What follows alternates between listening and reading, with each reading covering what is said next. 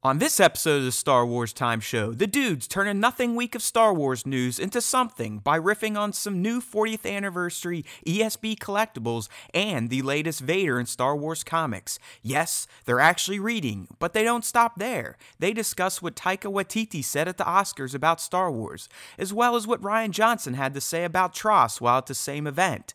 They wrap with a lesson in Star Wars clickbait and how they wish SWT did more of it, but they mostly talk junk about the recent Lucas returning to Star Wars rumors. And finally, of course, they honor the SWT fan base with the top 5 Star Wars fan artist features of the week. Please cue that music.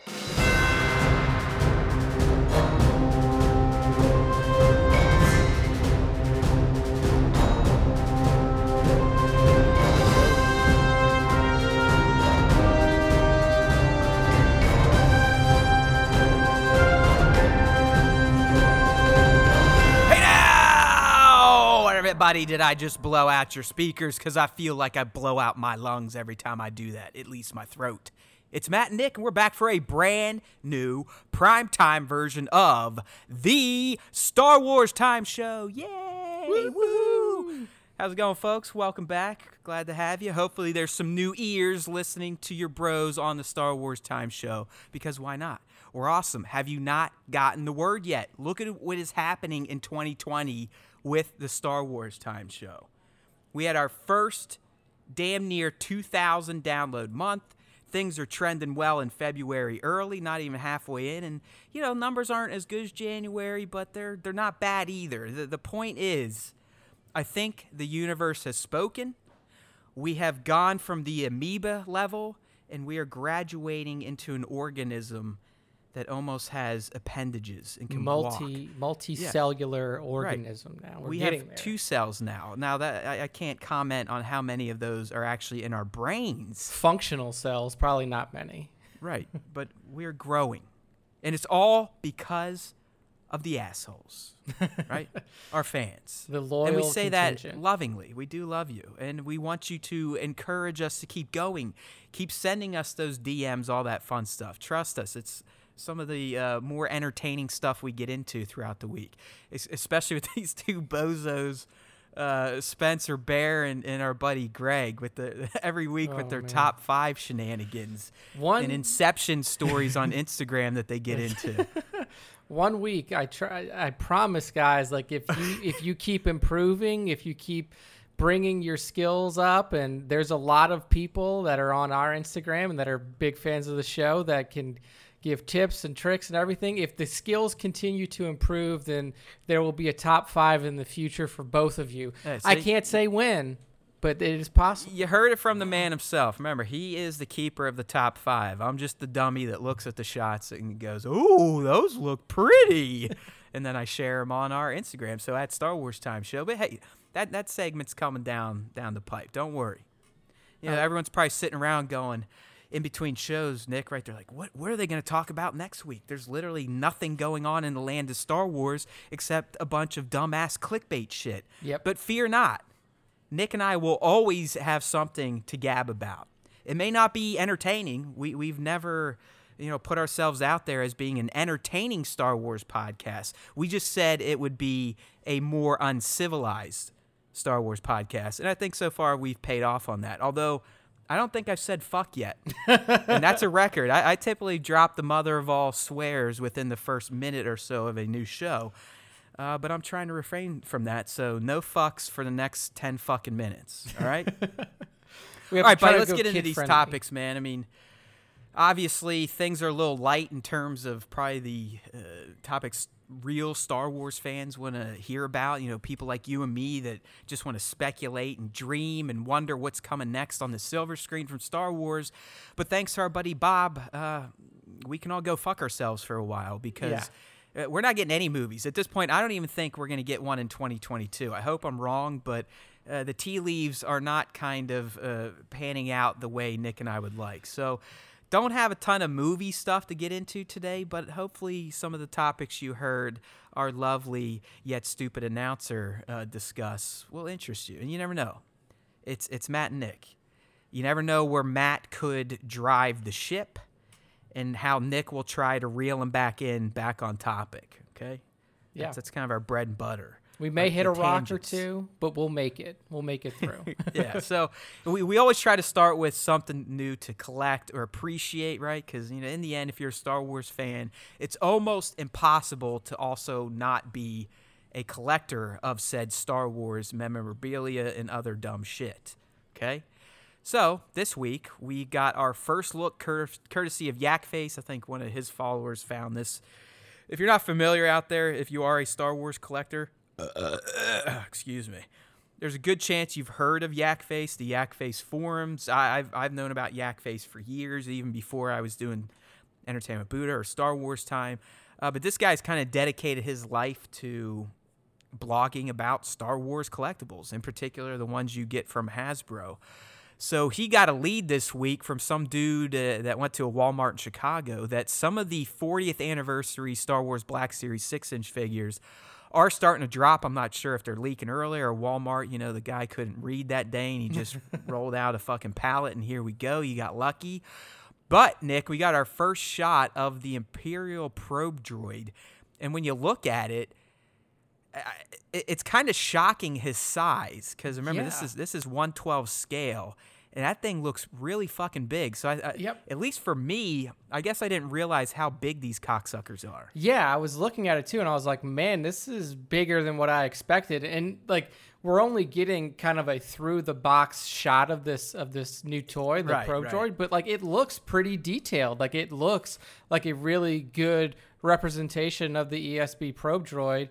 And, I mean, shit, if you put this on its little stand and, like, sit outside of your, you know, in your living room or putting it in your bedroom, it probably takes up a good bit of space. I mean, it does look pretty fucking big. Yeah, I mean, it'll scale next to figures. I guess just when we're talking about a probe droid, the ones in Empire, I didn't realize that they were that hulking themselves. I mean, you probably did need Han and Chewie to take that fucker down. Yeah, because I like if you remember playing through Fallen Order, like, eventually when you get force pull, you can kind of pull them towards you. And if you kind of look at them next to Cal Kestis, and again, we have no reference to how tall Cal Kestis is next to any of the other main characters there, but they are pretty fucking big. They're almost like the size of a human, except maybe a little bit shorter, probably, I would say 5 foot tall or somewhere around there. Yeah, I always liked this droid too. I mean, it has such an Empire aesthetic. I mean, it looks like something they would make. It looks like death, right? Yeah. I mean, it just looks like it could fuck something up. Yeah, and then, I mean, if you just added a button on there that made that meh, meh, meh, meh, meh, meh, meh, I love that, yeah. Be perfect. That is some good droid talk right there. Because when I was little, I always used to think I understood what he was saying, and I almost think he does. Isn't he pretty much saying scanning the defenses? It could definitely, yeah. That could be. Or am I on drugs already? I mean, you may have been a little high when you heard that. But I could see that being, you know, the general message coming from Mr. It's always, at least in my little kid brain, I always equated it to he's literally saying either I found the defenses or I'm scanning the defenses, like a droid would use first person. Yeah, it makes sense. I totally buy that. And then, like, if you look on the bottom, so we have two images here from Yakface's Instagram embedded on the post. Right, and this is like, I think we talked about this before or a few casts back, but because this is the 40th anniversary of Empire, which just coincides with my own 40th anniversary, yay, I love sharing anniversaries with Empire, even though I don't think it's the best Star Wars movie, but... So you're going to have the probe droid, but there's also going to be another set of these, as Nick was talking. If everyone remembers back, at least collectors, to, 2017, when A New Hope got the 40th anniversary treatment, it, too, got a re-release of some Black Series figures, but they're on the huge card backs like you would have collected way back in the day or still can with the 3 3/4 inch line. I'll tell you what, this Bespin Luke, buddy, that's where it's at because it's a re-release. But it was the first orange and blue waves of Black Series. So we're talking years ago. Yeah. And it was pre-Hasbro getting their digital face paint tech. And he looks, I mean, a lot of these old Black Series, if we be honest, he looks wonky and derpy as fuck. Oh, yeah, dude. I'm like, everything down to like the way that his hair is shaped. Are you looking at the old version or this new version? I'm looking at the new version from the shot that Yakface has. Yeah. The new version is 1,000-time improvement over the old version. Oh, man. Like the old version, he just, I mean, all the old Black series, if you look at their face, you're like, okay, that guy has huffed paint for too many years of his life. Yeah, yeah. Especially Revenge of the Sith, Obi-Wan Kenobi. I mean, he literally looks like he drank lead as a baby.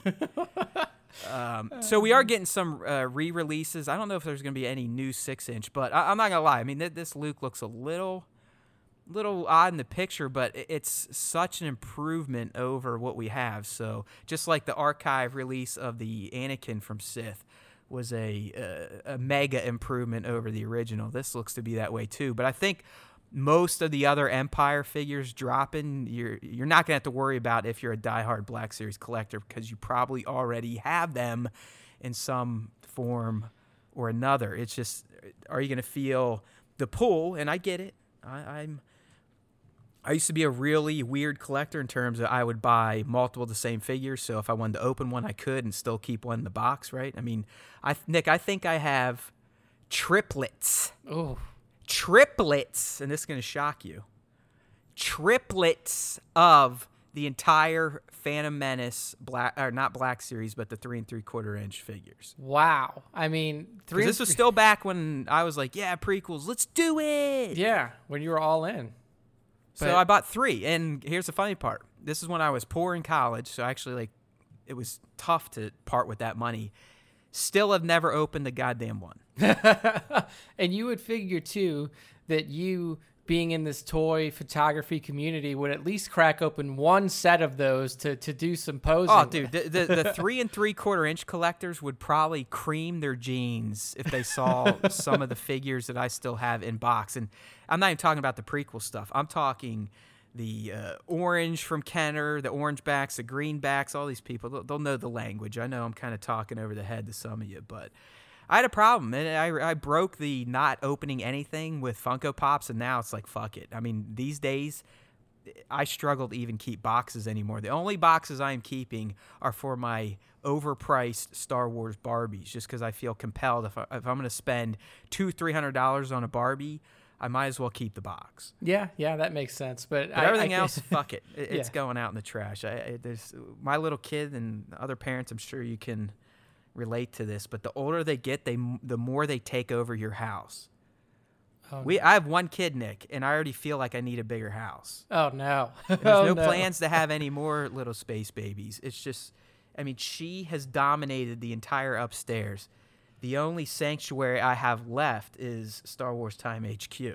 Yeah, I mean, and once she gets down there, I mean, that is the treasure trove. Oh, she'll come down. Trust me. She comes down here, and it's instant Tasmanian devil right to all my figures that are just laying out. Like, yep. Like, she's playing with the Joker yesterday with Luke, like, oh. She's, like, headbutting them together. Like, you should tell her. It's like, that's the same guy. Mark Hamill is the Joker and Luke Skywalker. Yeah, you're right. So, anyways, collectors out there, this probe droid looks pretty cool. If you haven't seen it yet, we'll have a version in the video version of this episode, as well as in the post shell that Nick punches up for those of you that listen through the site. Indeed. All right, so I guess you could call this collecting too, but Nick and I we're becoming quite the Star Wars comic book aficionados, if you will. Yeah. I mean, if you've followed us throughout the year, you know, we've lamented the fact that we've kind of pissed away some great Star Wars novels, other books, but in particular the comic books. Because in the end, let's be real. Even if you're a lazy asshole like I am and like Nick Sorda is, comic books are fucking pictures. Yeah.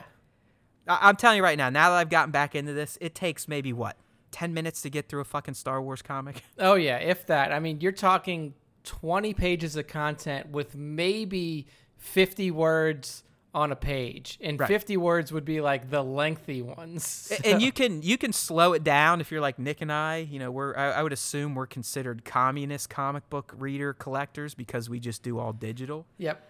But even on those platforms, you can slow it down a little bit by doing the guided view, and it's still, you're getting through it in about 10 minutes. So we're assholes, right?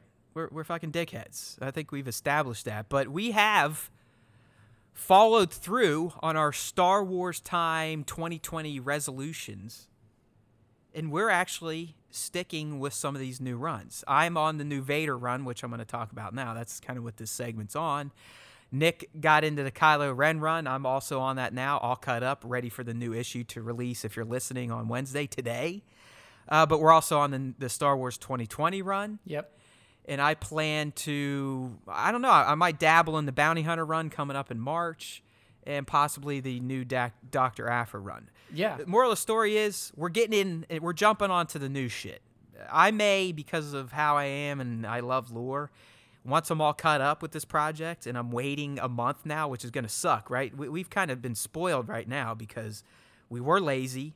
We let all these issues pile up, then we could just download the volume and just consume it all. But now we're going to have to wait. So in that waiting time, I may go back and catch some of the Star Wars proper series I missed before this new jump in 2020. But, dude, how great are these fucking little stories, though? I mean, it's just, it's the content that we need right now. I was talking to one of my friends. It's as much as we've enjoyed what Disney has put out, the stories, hell, the story, the quarter of a story told in what I'm going to talk about in Darth Vader 1 2020 is already better to me in terms of canon, lore building, world building, fleshing characters out that you didn't really get their insights too much from the film. It's already better than what's been put out there. Oh, yeah. I mean, in terms of moving pictures. Yeah. In the Star Wars proper 2020 run, within the first episode or the first book of that series, you see what Matt and I have been talking about over and over again when it comes to the original trilogy, like Luke tapping into the dark side of the Force. I mean, he blows up an entire squadron of X-Wings with just the Force right after they leave Bespin. Like, while he still has a fucking... He doesn't even have his new hand yet. He's just got some shit on his hand to stop it from bleeding. Like, he is definitely, like, going down this darker path, and he's questioning his you know, right to be a Jedi and wondering if Luke and... or if Yoda and Ben even want to train him anymore. There's tons of great stories out there. I mean, that's the type of shit you get. So kind of circling back to this actual topic. So Darth Vader, number 1, 2020, just kicked off last week, issue 1. And I went through it, and I guess I'm kind of making a pitch for our content, Nick, because why not? If we're going to put the effort into it, we might as well try to get other Star Wars fans into it. And this is a notice to all you motherfuckers that already listened to the show. Where are you at? Like, where are you at on this comic book coverage?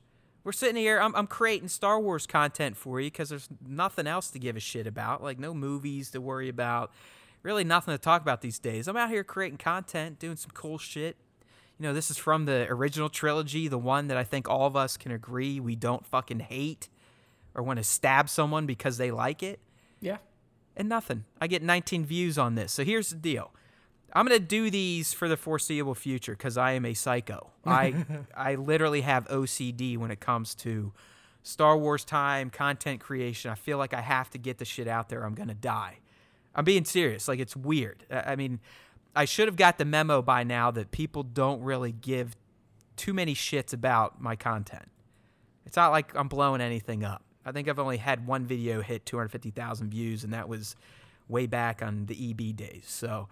It's some of my fault, but it's like, come on, we're all Star Wars fans. Get in this shit. At least watch it and tell me it sucks if I can make it better. But basically, with these new comics, my goal will be to release a video, not necessarily to read them to you, but to highlight moments I think are fucking top-notch, to highlight new canon that I think could be valuable to Star Wars fans, and as I do with pretty much anything new Star Wars, to look for some Easter eggs and shit that people are like, oh, I remember that. So that's kind of what I did with Vader number 1, Nick. Put the video out there.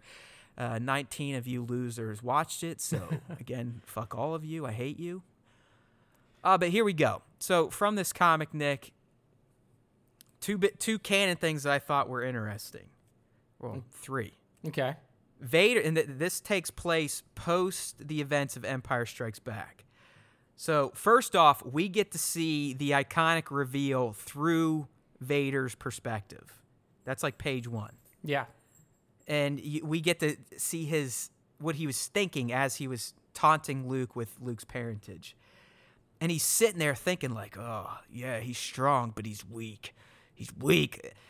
He's so hyper-focused on how could his son be this fucking weak. And to Vader, weak means he could sense Luke's emotions, caring, ties to family, thinking about his dad, this, that, and the other thing, or hearing that Vader's his dad.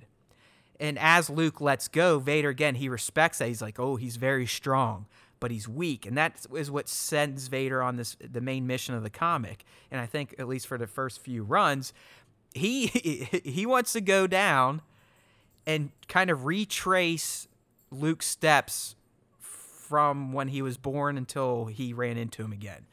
So he heads off with, I found it very interesting, with a little squadron of Death Troopers. Interesting. Okay.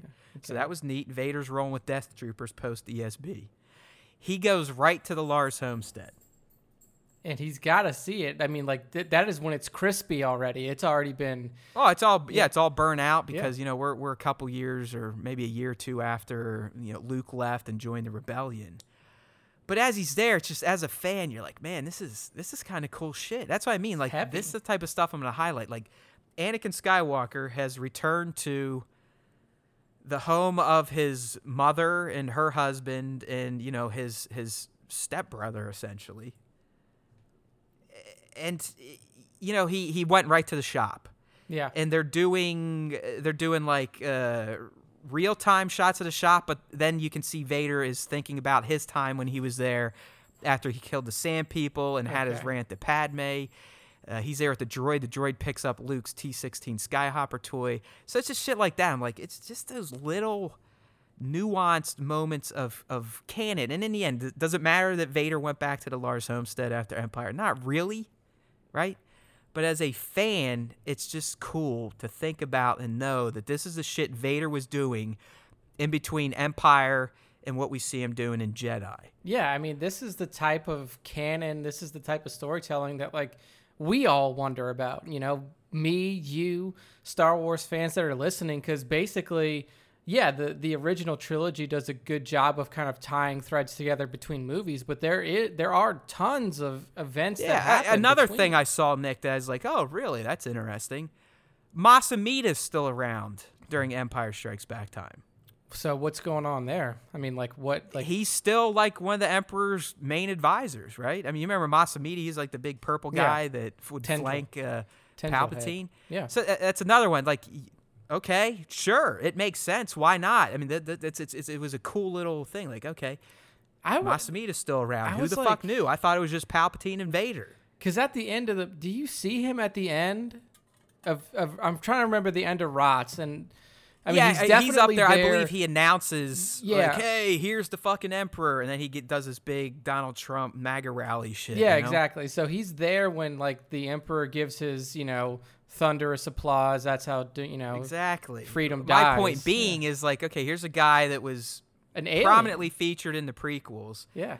Never see him in the original movies, but thanks to the comics, we know that he was still playing a role within the Emperor's cabinet, if you will. Yeah, and, you know, it's little shit like that, and I mean, that's kind of the big points of these comics. Like, reading the Star Wars 2020 run, you can now, like, when these writers approach these new comics, they can insert things that have been made canon or that are now...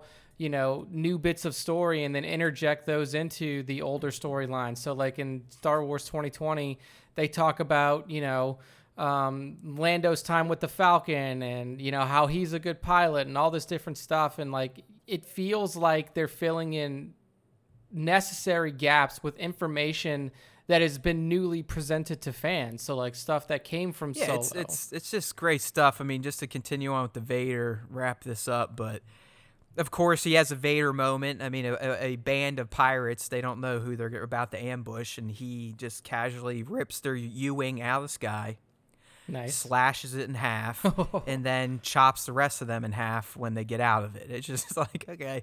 It was like watching him swat a fucking fly. Yeah. So that's, you know, I have a hard-on for Vader, so obviously I love that shit. He uncovers his mother's grave that's been buried in sand. Like, he uses a force blast to just, you know, just little stupid shit that doesn't really add much, but it's like, all right, Vader, you can tell being here was torturing him. Yeah. You know, because he kept having the flashbacks of his time there when he was there with Padme to find his mother dead. But then, as it kind of ended, he heads to Coruscant, buddy, and he goes to Padme's apartment, the one that was prominently featured in Sith. Yeah, the one where some bad shit went down, the one where she found out from Obi-Wan that her beau has probably gone rogue. Yeah. I even think Anakin comes there post... Does he visit her post kid murder? And he's like, oh, hey, it's cool. I just got to go do something. No, he right after the kids, he goes straight to Mustafar because like he's like sitting. But she knows, like you can tell she knows something's fucking up. Yeah, like, even the music they're playing, it's at like that when they're getting ready to set up his turn. And she's sitting there like, oh, no. Yeah, it's Obi that goes to her, and he's like, I've seen But anyways, you kind of get to see that apartment. They've erected a big statue of her face as like a block for the door. But, of course, Vader just fucking force breaks that shit and gets in. But as the comic ends, spoilers, I guess. I guess we should have said that before. But, hey, if you're not that smart to just tune out as we're talking about something, that's your problem. But so he's in her apartment. He's looking around trying to, you know, sniff some shit out. And literally a girl that looks just like Padme shows up behind him. Whoa. So people are wondering, like, is it one of her old, essentially, handmaidens? Yeah. I mean, which ones were left? I mean, did Sabe get blown up in an Attack of the Clones, or was that one of the other ones? Corday got blasted at the beginning of Attack, and then... Yes, I think someone, the one person who is not an asshole that did watch my comic book breakdown on YouTube was sitting there like, that's Sabe, right? That's Sabe, right? So I'm just going with that. So, I believe that's the one that Keira Knightley played, right, in the movie, right? Sabe. So essentially, they're angling it to where they're probably going to mess with Vader's head because this girl looks just like, I mean, he even says Padme. Yeah. You tell, like, the dude is still like, fuck, if I could just get back to that life. But he's so far gone at this point. It's probably not going to matter. You gotta remember, we're dealing with post, I just cut off my kid's hand Vader. He's very determined to get his son to the dark side at this point. Yeah. I mean, I like how I haven't read the Vader comic yet, but having... you know, had the recap on your side just now and then reading the Star Wars 2021, it's very interesting how they kind of juxtapose the characters of Luke and Vader against each other. Star Wars 2020 is very focused on... Well, yeah, because I'm pretty sure your run, and I'm going to get on this one too, but I'm pretty sure this is taking place after the Battle of Hoth, right? Yeah, it's taking... So they are. It seems like they're trying to keep the at least the main Vader run, the main Star Wars run. It seems they're trying to keep the timeline somewhat lined up. Yeah, exactly. Because like after in the beginning of Star Wars 2020, that's what you see. You see Vader cutting his hand off, and then basically all of the trauma that Luke's going through from that. Like he's dealing with the loss of his hand. He's dealing with the fact that Ben didn't answer to him when he was reaching out to him before he jumped down the shaft. He's dealing with the fact that, you know, since then, he's only been able to think about, like, why didn't anybody tell me that my father was Vader? Okay, so they're literally mirroring each other then. Yeah. Like I said, in your comic, or I guess I could just open it, you're probably seeing Luke's point of view still, right? Yes, 100%. Where in mine, you're seeing that red hue and Vader's basically taunting. Yeah, it's still Luke's point of view, and like he's just seeing like his hand being chopped off and the saber falling down the shaft and hearing, you know, this is your destiny and I'm your father and all these those things that Vader was saying to him, trying to coax him over and really fuck with his head are just percolating up there, and he can't really. So are you kind of getting Luke's id at that point? Like I was getting Vader's where, yeah, Vader's saying his dialogue, but then within the comic, I was getting Bubbles that was essentially explaining what he was saying in his own head. Yeah, there's a little bit of that. And then there's also a lot of like the dark side is really starting to show itself in Luke, like in a prominent way. So, I mean, we're not going to do a proper review of Star Wars 2020 #1 because it's already. I mean, #2 is already out and 3's on its way. Yeah, we're not that big of jerk-offs. Right? Yeah, so we're not gonna sit here and talk about shit that's a month old. Yeah, like backdating. Yeah, we're just excited. Okay, yeah. Give us a fucking break. We just got into this shit and realized how dumb we were to be ignoring this type of content. But like, so the entire story from the quick overview from the Star Wars 2020 side is that you're now with Luke, Leia, Chewbacca, the droids, and Luke, and Lando, and they're trying to basically get Luke back to the fleet, and they run into a blockade. Like, they run into an Imperial blockade that's essentially just shelling this one of the entire sectors. All right, I don't want to hear too much more. I'm spoiling it for myself. But yeah, I mean, it's really good, and at one it's point, cool. So I'm assuming we're probably going to get some shit where we may see some of the planning for the Han heist. Yeah, exactly. How they got back to the Rebel Alliance, and basically, like, hey, we're going to peace out. Pretty much, you're all stars. We're immediately leaving again. Yeah, to go look for our buddy. So that's where it's leading. I mean, we're probably going to get some. I mean, this hasn't been mentioned, but like in this run, you're probably going to see when he builds the green lightsaber, because that's something that Luke is very upset about, is he lost the lightsaber and all this stuff. You get yours through Marvel, Unlimited. Yes, Marvel. Yeah. Did you just do like in Comixology? I'm assuming it's all the same. Did you just do like the subscribe option where it just auto fucking buys and downloads, or do you manually do it? I manually do it. I just do it for each one. Loser. Yeah, I'm too dumb. I would forget. So this way, it emails me, and it's like, knock, knock, hey, idiot, new Star Wars shit. Yeah, here's your comic for you. Yeah, you don't even have to do anything. Fucking dumbass, no short-term memory, loser. Yeah. But I mean, both of these runs are really good. The Rise of Kylo Ren run is really good. Oh, you're gonna get dude. Yeah, like I said, I caught up on that, so I'm with you. And I bet the new one will download tonight at midnight. Yeah, exactly. That'll be out tomorrow, so you'll likely get the review. Right, Nick will review, and I'll probably do like a video angle. Yeah. So similar to the Vader deal. So if that shit interests you, watch it, you motherfuckers, please. And look, like Matt said, he's not putting out content to say that he's perfect and there's no critiques to be had. If you watch it and you think that it could be improved in some way, leave a comment. Tell them what your feedback is. We're always open to feedback. Or just be like, dude, this shit's stupid. We don't give a fuck. We only come here to listen to you. Blow us and suck our dicks about our toy photography. Yeah, bitch about the prequels and then go through the top five. That's all we care about. If that's what you want, I guess we'll just start doing the top 100 every week. Yeah. We'll get this bitch popping off, Everyone will be like, ooh, I want to hear me. I made it. I made the top 100. That's why I love people like Greg, and Spencer, and Jesse. Like Jesse, like I said, he even... This is how... intense he listens, and I knew this, and I did this test last week. Remember, I said I can talk to him through the show. Yeah, I did it, and lo and behold, got a message this weekend of the timestamp, him cracking up and saying, you know, basically like, that's right. So I fucking love that shit. I mean, that's fantastic. That's what I want. I want that type of community. We're all here just fucking hang out, talk.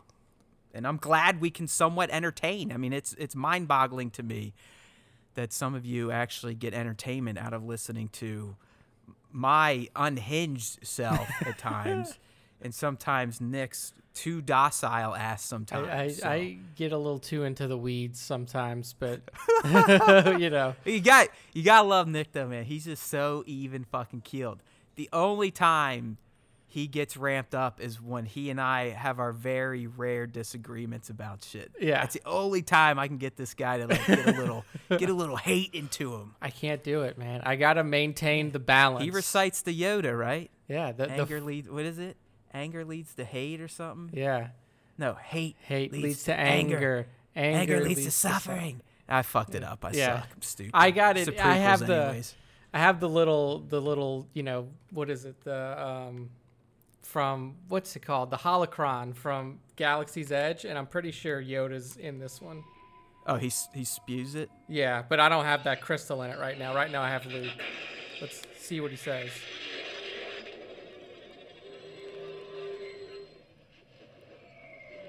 Yeah, he's not saying anything right now. Hey Yoda, you drunk? Here, let's see. You got the hobo version of Yoda. The Jedi are romanticized, deified. That sounds like fucking Jedi Master Luke. The legacy of the Jedi is failure. Yep, that was Jedi Master Luke. So that's not the Yoda crystal, but Yoda's green. I got the blue one in there now. But I get going there and shit. It's coming up on probably about 4 weeks. Oh yeah, you're gonna have that fucking complete drop of dollars like I had when you go. Like yeah, and I'm only going one day, and I bet I rival what you spend. Oh, bro, it's just get ready. It's called little kid. $250 for your lightsaber build. Oh yeah. Get ready for that. Forgotten yet. Yeah. I hope you have your. You know they're fast passing the Falcon now. Though, yeah, right? They are because Rise of the Resistance is open, and apparently. My friend went from work. She said that you had to. They wouldn't even let you get on it. They were like, "Oh, you didn't book an appointment to get on this ride. Sorry, you can't come." Oh, so Falcon, it's basically fast pass only, so it's useless. No, Rise of the Resistance, you can't get on. Oh yeah. No, I mean, I've been hearing that we're probably gonna have to get to the park around 6 a.m. Yeah. Yeah. And as soon as they let you in, you just fucking log in and try to get a group boarding pass. Exactly. For the Falcon, though. The Falcon, there's the standard line and there's the fast pass line, so you shouldn't have a problem there. It sounds like the fast pass might be fucking it up. Oh, dude, the Falcon is really good. I don't know how the fast pass. Well, you were telling me that even without a fast pass, you were still. It was maybe like 50 minutes. Yeah, like 50 minutes to an hour was the average wait time, and depending on the time you go. Like, all right, it sounds about right. I mean, there was fuckers waiting 2 hours for Toy Story when I was there last year. Yeah, dude, like. I will say before you get in there, download the Disney Play app or whatever it's called, like the Disney something like the thing that you basically augment reality yourself into the world. You can interact. So like in the Falcon line, once it picks up that you're there, you can like do a mission and like scan all the QR codes that are on like certain things in the line. Like it's super interactive. Right. So do that. But yeah, I mean, I don't know. I mean, we're planning on putting in a full day, so we'll see how it goes. Yeah, there's a lot.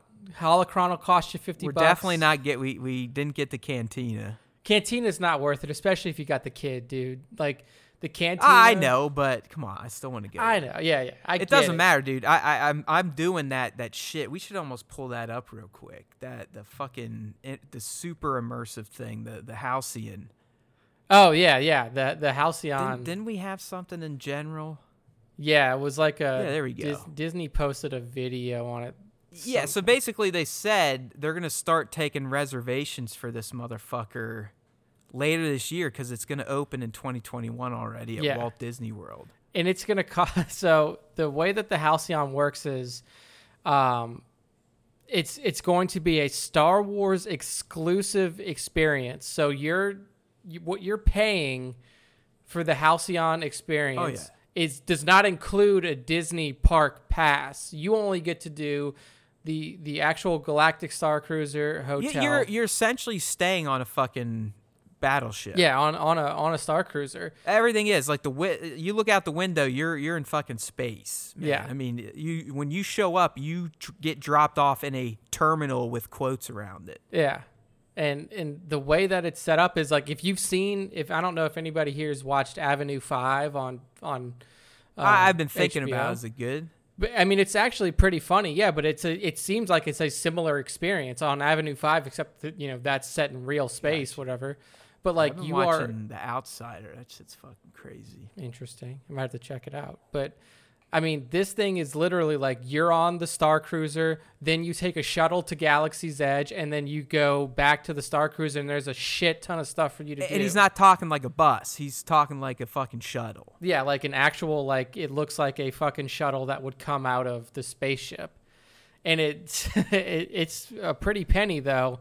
There hasn't been an official pricing list released yet, but there's reports that it could cost up to $3,300 for a room for a 2-night stay. It is a maximum 2-night deal. Yeah, I was going to say, man, that's all you can do. Yeah. Like, they're only letting people do 2 nights. That's it. Yeah, and I mean, I still want to do it because the level of immersion that they're talking about here is just... I mean, this is what I thought they were initially doing. I didn't know they were going to piecemeal it, but this is what I have always expected. I mean, yeah. I'm glad that I'm going to get this day, you know, just to kind of get out of my system. I already feel like a douche for not going.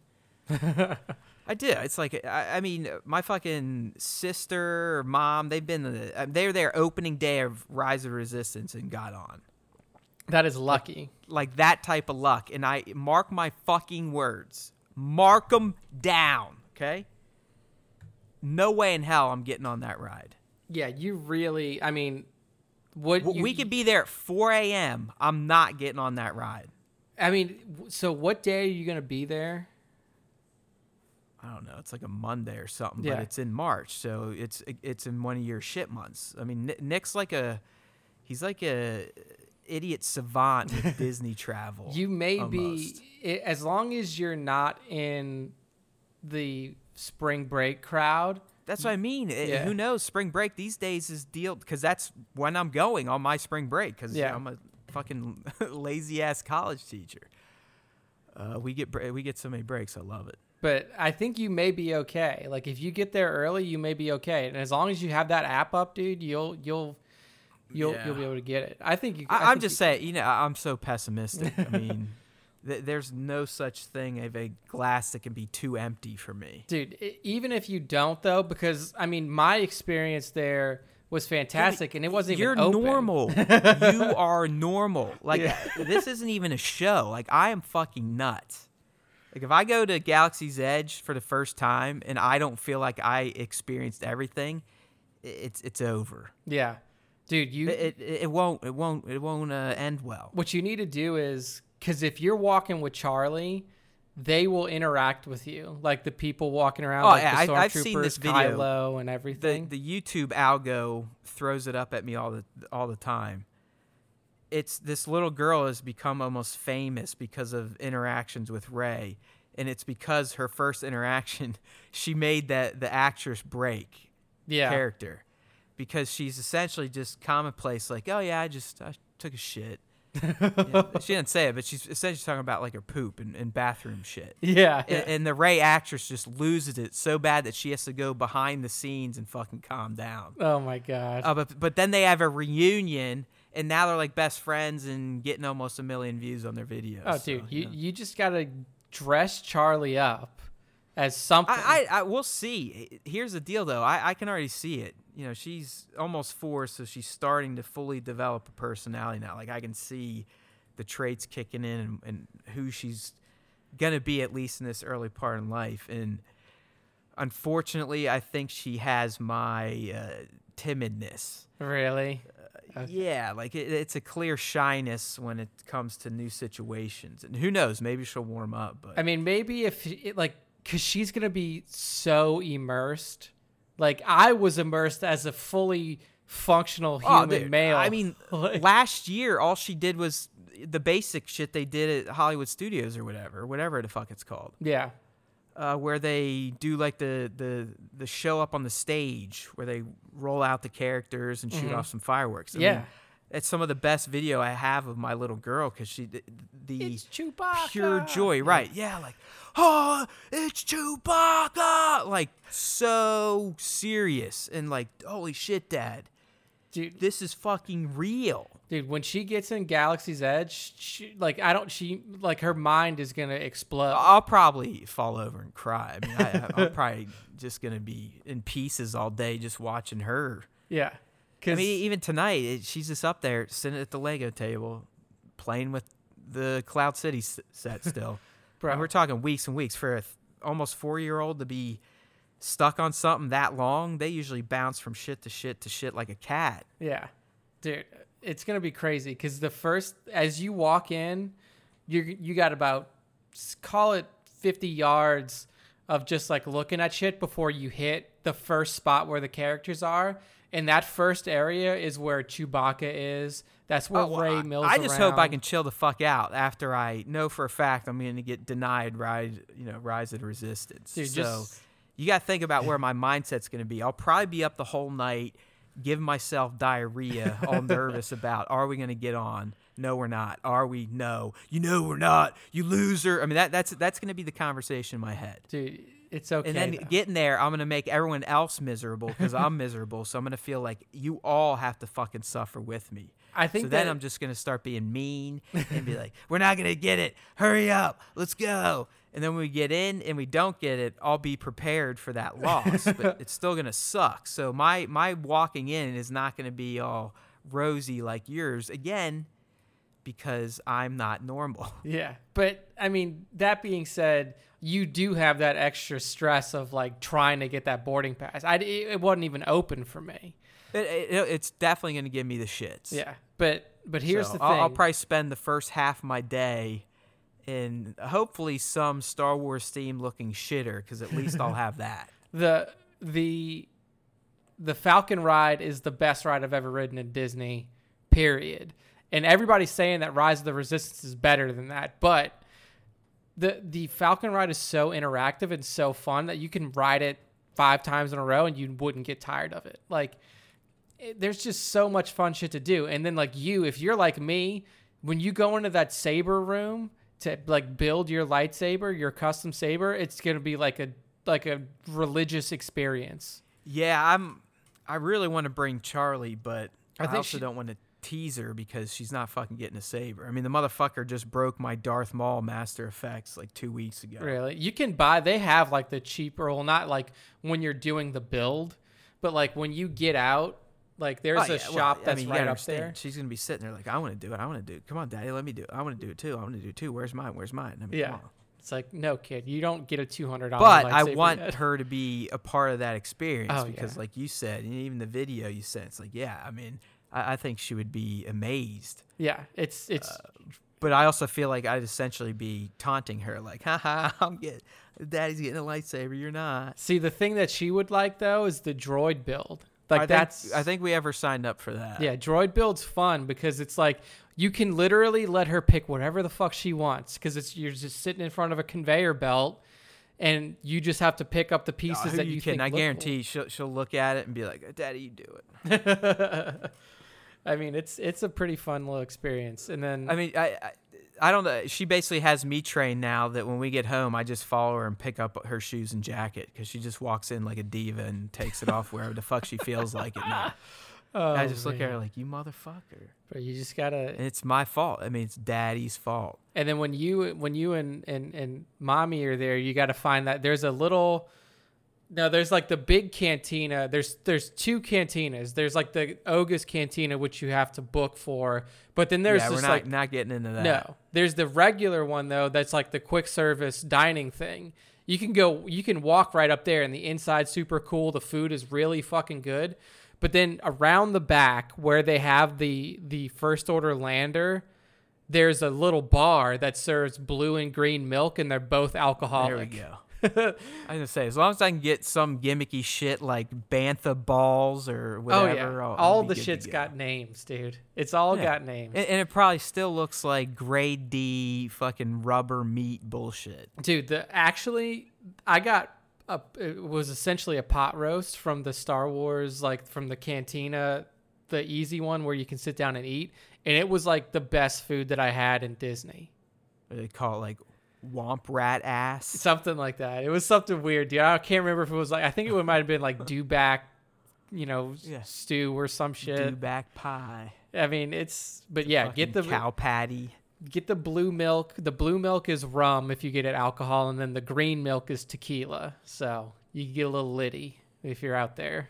Get a little tipsy. Don't worry. I'm sure I'll bring something to ensure I have a good time. But yeah, dude. So, yeah. Are we still doing a show? Yeah, we kind of got off topic here a little bit, but you know what? For those of you who are looking to get on the Halcyon, on the Galactic Star Cruiser run, that's 2021. And be on the lookout. I mean, once they announce signups, I might not put it out there right away because I'm gonna want to get on that list. Yeah. So, and also gird your wallet because that shit's gonna cost a lot of money. I mean, in my head, I see $6,000 for some reason.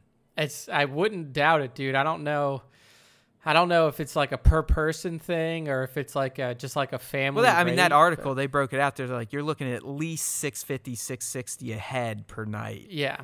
So per person. So like, you know, if you have a room of 4 or 5, it's like, okay. Yeah, it's getting, you know, Disney's not letting you sneak people in. No. And I don't think they have a free kid policy like other places do. Fuck no. So I mean, eating, whatever, I'm sure that's not included. So I've got about 6 G's in my head. Yeah. So just get ready for that stuff. But yeah, back onto our original topics. Yeah. Well, let's come on, Star Wars time train, back on the track, motherfucker. Here we go.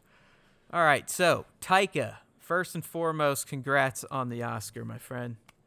Yes, that was impressive. Job well done. If you all have not seen Jojo Rabbit yet, I highly recommend checking it out. I believe you can get it on Vudu at this point in time, which I also recommend just getting into. There's really no reason to go out and buy physical 4Ks, Blu-rays, whatever anymore. There's not. Just stop it, my friend. I already have my Rise of Skywalker pre-ordered on Vudu. There we go. Yeah. Hey, do you get the emails from them still where they remind you to do that so you can get $3? Yep. Where the fuck are mine? I don't know. Did you? Are they spammed, dude? I'm starting. I just, you know, obviously I forgot about. It's not like I sit here like, oh shit, when's Vudu gonna try to scam me into spending more money? But I truly miss it now because pretty much, as you just revealed, if you go with Vudu and you pre-order, you essentially just get $3 credit for next time. Free. So, yeah, after a few movies, you're getting one for free. And they used to send you an email for every time a new big movie came out that would have that deal, and I don't get them anymore. Yeah. I don't remember opting out of anything. I'm just like, I thought it ended. No, yeah, I still get them, so I don't know what happened. Maybe you might have. I've probably lost at least $30. Jeez, but yeah, it might have dropped into your spam. But anyway, yeah. So Jojo Rabbit, watch it. It's fucking hilarious, and it's like I think if you ever truly want to know the mind of Taika Waititi, that's a pretty good... Yeah, that movie represents it very well. Right, even though he didn't truly write it. I mean, he adapted it, but it's just shit. Yeah, it takes a special mind to make that. Because he was at the Oscars, obviously people wanted to talk to him, and when you get guys like this on camera... and they've been involved with Star Wars or recently rumoredly linked to Star Wars projects, they're going to get asked about it. So ET asked Mr. Waititi about this news. And, you know, honestly, Nick, I don't know if you watched the clip, but it's not like he just came out and said, are you fucking serious? There's no fucking way. In his face, you could tell he was being sincere. I mean, he did the very Hollywood thing. It was a very coy brush off, like... Mm-hmm. Yeah, what does approached even mean? And there we go. He's like, I've seen Star Wars. You know, he did. He played it very, very sly. He did not in any way make it seem like, you know, there was something happening or there wasn't something happening. But, you know, it was just one of those things where, like, you know, this guy just wins the fucking Oscar. Literal. Wins an Oscar for Best Adapted Screenplay. And one of the first questions he's asked right after he wins is, are you going to make Star Wars? Like, regardless of what you think about this Star Wars and how it is now, it is a cultural phenomenon in that sense. It is. Everyone at least has heard of the term Star Wars. Yeah. I mean, really, think about that. It's fucking crazy. It really is a part of the culture. It's part of this few generations, just storytelling. And if we don't fuck everything up, and there are people a few hundred years from now, they will be studying it just like we studied shit from back when men first started and women first started telling stories. Yeah, exactly. Like the Iliad, shit like that. That's what Star Wars will be. Yeah, I mean, it is like these fucking assholes talked about space and fucking wizards and laser swords. Yeah, it's like, this is, look how, you know... Look how special effects. What's that? There's that one movie I think about dragons. I don't know if it was Bale and McConaughey are in it or just one of them. Oh yeah, that's Reign of Fire. But it's like I felt like it was future apocalypse type of shit, and they're literally weren't they reenacting like Star Wars as if it was a play? Yeah, like we do for Shakespeare. Yeah. Oh yeah, that was in Reign of Fire. Yeah. And you know, movies are fucking real, so that's gonna happen. So I mean, it's. It is. It's interesting. And for a guy like this, Taika, I mean, he clearly has already shown an interest in Star Wars projects by doing Mandalorian. Yeah, and he's good at it, by the way. Yeah, he's really good at it. So, I mean, we talked about everyone liked Episode 8 of Mando, correct? I mean, it was one of the better ones. That was his, and everyone loved IG-11. I mean, hell, shed a tear for him. Yeah, that's him. That was Taika himself. So just voicing it, though, but even through his voice, and even though it was a robot monotone voice, he still provided emotion somehow. Yeah. I mean, the guy's magic. I mean, according to Greg, who lives down under, I think is Taika from Australia or New Zealand? New Zealand, I believe. Yeah, but I mean they're fairly close to each other, right? Yes, they are relatively close. Apparently, Greg has the word down there. At least he has someone told him this on source, whatever. You know, take it for what it is. But this is pretty much a done deal. This is a done deal. Yeah.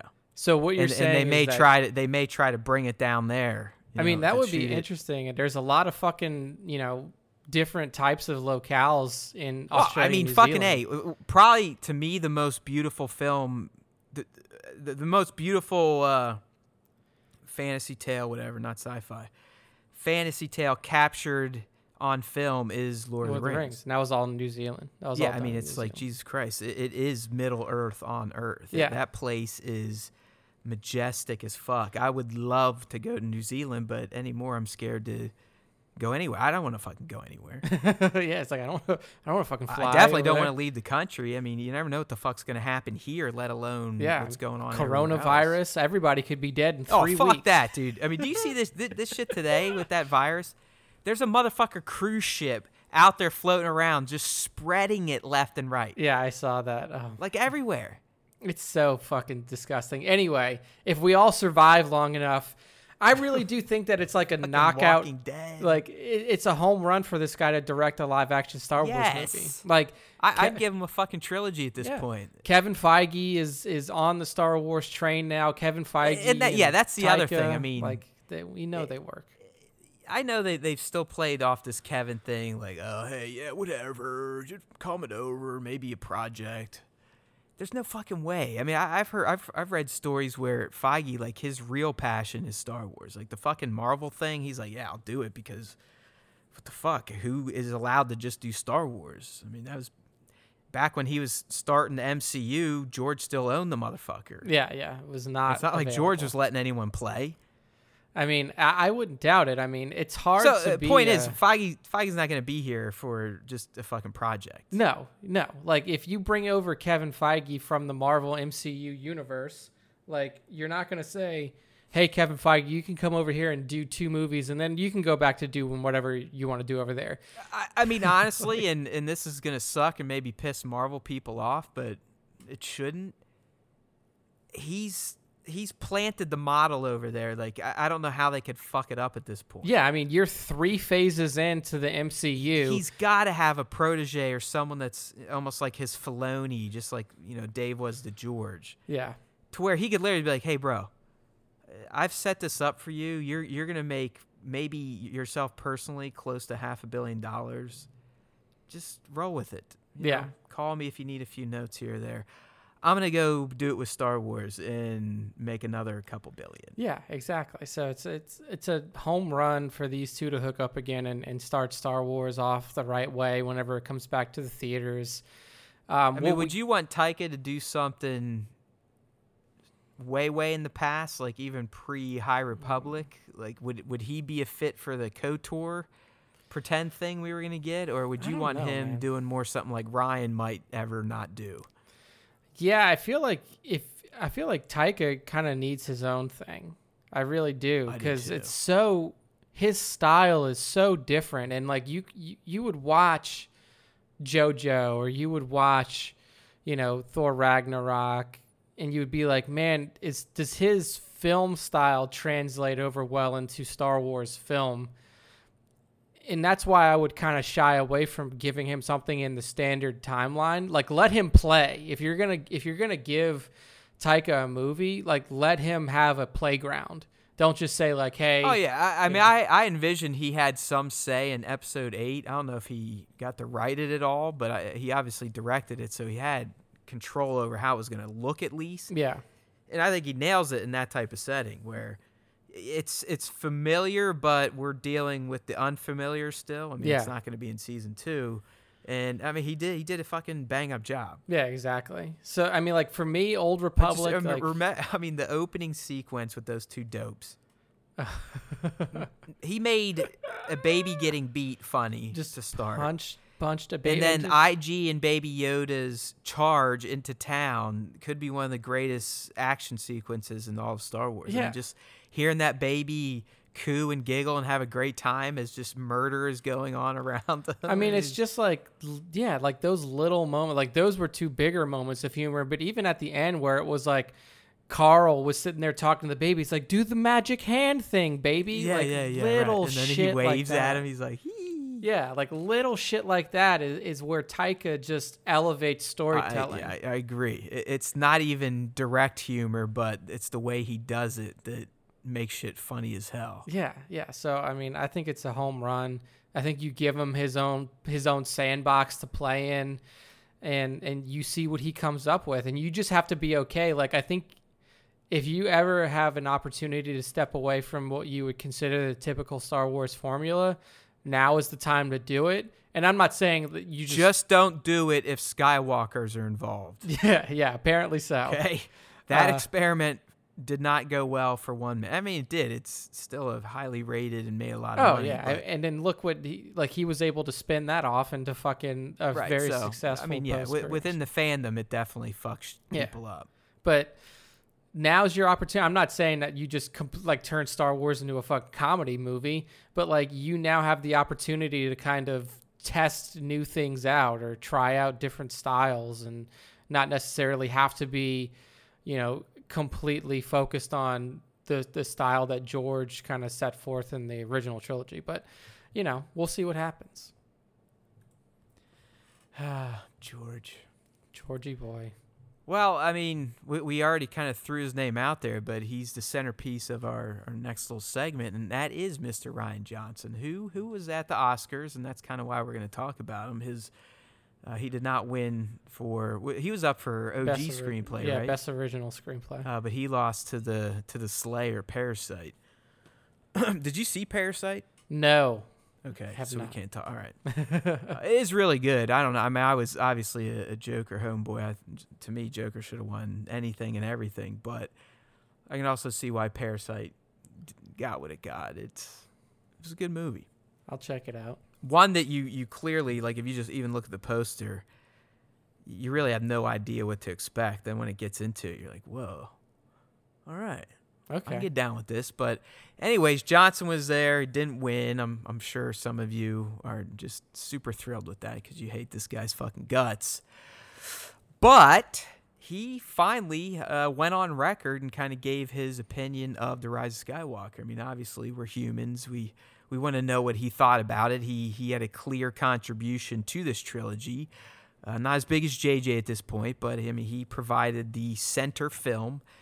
Typically a key film in trilogies. It doesn't quite resolve anything, but it funnels the threads towards their final destination. And clearly we know how that worked out in the storytelling model that Lucasfilm adopted for this trilogy, which was, as Nick and I have almost given a college-level course on, was just fucking stupid. Yeah. Right? I mean, made no sense. But anyways...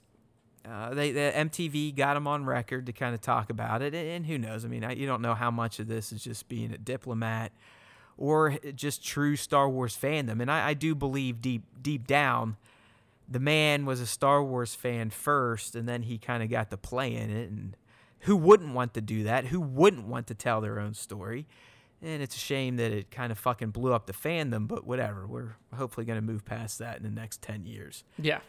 But he was real positive, dude. I mean, he said, I had a blast, man. Made me so proud. And seeing the heart and soul that JJ put into it and seeing my friends who were in the movie just like bring the whole thing to a conclusion. Yeah, for me as a Star Wars fan, it was a really special experience. I buy it on a certain level. Like I do. I really do think that Rian was from Rian the fan. Yeah, yes, I think so. Yes. Like Rian was probably able to remove himself as a Star Wars filmmaker, watch it as a fan, and say, like, man, I really enjoyed that. And that's something that most of us will never have to deal with in our life, is saying that, okay, no, I can't look at this as a creator. In our regards, Nick, we've all essentially done the same thing with this movie where, I mean, you and I started our review of it way back in December, like, you know, the first hour is kind of rough. I mean, that is not a statement you say about fantastically made movies. Yeah, yeah. You typically don't say, well, the first hour's wonky, too fast, skips shit, a lot of glossing over. I mean, those aren't glowing terms used for excellence in storytelling on film. Yeah. So I think that's kind of what we're getting here, where it's like, yeah, from my fan perspective, I do agree with you, where fan-wise, yes. I enjoyed it. Just like Nick and I, we enjoyed it. I know sometimes it sounds like we fucking hated it, especially me, but it is what it is at this point. But I think where Nick was probably going to go is from his artistic side, from his contribution to the trilogy, I don't think he could be completely thrilled with where it went. Yeah. I don't think that we'll ever get that opinion from him. And what for? Like, I mean, yeah. This is what it's called to be enlightened, my friends. Like, yeah, maybe Rian goes home and shit talks the world and fucking has a J.J. Abrams voodoo doll. But as an enlightened individual, he knows that there's no point in going out in public and just spewing hate and bullshit. Like, and there's just no point.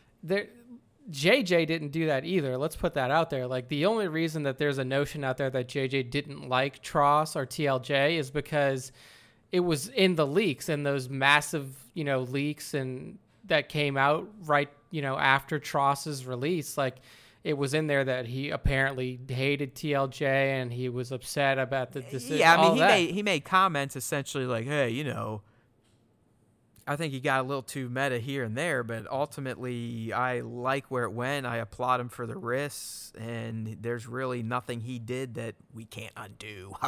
Yeah. So, but I mean, I think first off, there is still a possibility out there that Rian makes Star Wars movies in the future. So there's a 0% chance that he was going to be on the Oscars. Did we make a bet on this yet and write it down? I don't think we have, but I mean, I would say... okay, well, write this down, or at least in your head if you don't do it for real. Ain't going to happen. Ain't going to happen. If there's a percentage, would you just say flat zero? No. But it's not remotely approaching 50. So you're like 15%. Yeah, 25. 25.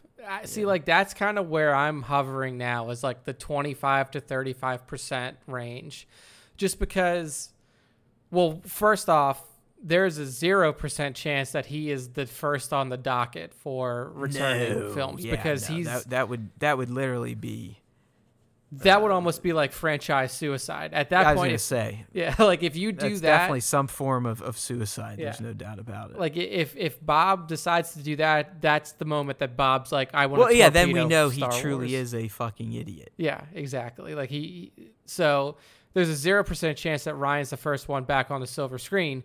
That being said, he's busy now. Like, this motherfucker is working on Knives Out 2. You probably got a 2-year turnaround time. He started his own fucking franchise. I mean, essentially George Lucas the motherfucker, but obviously didn't have as much control. Yeah, so in the money. I mean, he's busy. He's a busy man, and he now has the ability to say. I mean, I'm sure he doesn't have the ability to say it to fucking Lucasfilm or Disney. But, like, he has the ability to say, like, I won't want to work on this. I'll work on this at a different time.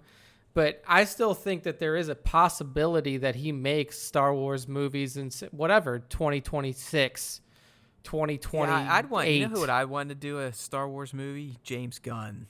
Dude, Gunn, after seeing Guardians of the Galaxy 1. Oh, 100%. I was like. That first one, dude. I was like, this is essentially Marvel Star Wars. Yeah, exactly. That's exactly what I was going to say. I was like, man, this is just like their version of Star Wars. This is fucking perfect. Like, this guy should make a Star Wars movie. Like, the one guy that I had always said from the beginning, before they even announced the directors for the new movies, I always wanted Matthew Vaughn to do one. Matthew Vaughn, you know, Matt is the guy behind Kingsman, but before Kingsman, he did X-Men First Class, which I thought was he did some stellar Marvel stuff, but like the Sony shit or the Fox stuff. Yeah, let's look up. I mean, like, this guy makes good action flicks and like. No, I know he definitely did First Class. Yeah, he did First Class. He did He wrote First Class and directed First Class. He's only got 7 director credits. He directed Kick-Ass, Kingsman. Isn't he doing Batman, the new Batman with Pattinson? No, he is not doing that one. I don't remember who's doing that one. Oh, it's let me see. I think the guy's name is Matthew, but it's not Matthew Vaughn. It's Matthew something else. It is Matt Reeves. Matthew Reeves. There you go. I never said I'm a DC expert. Yeah, but I thought that he would be a good director for Star Wars just because he does good action set pieces. And if you've ever seen a Kingsman movie, if you want to see entertaining action set pieces, just go watch either of those two movies. They're fucking out there and fantastic. Yeah, they're legit. I'm a big Kingsman fan. I love like the end of the second one. The first one I thought was better, but the second one, all those fucking heads were exploding.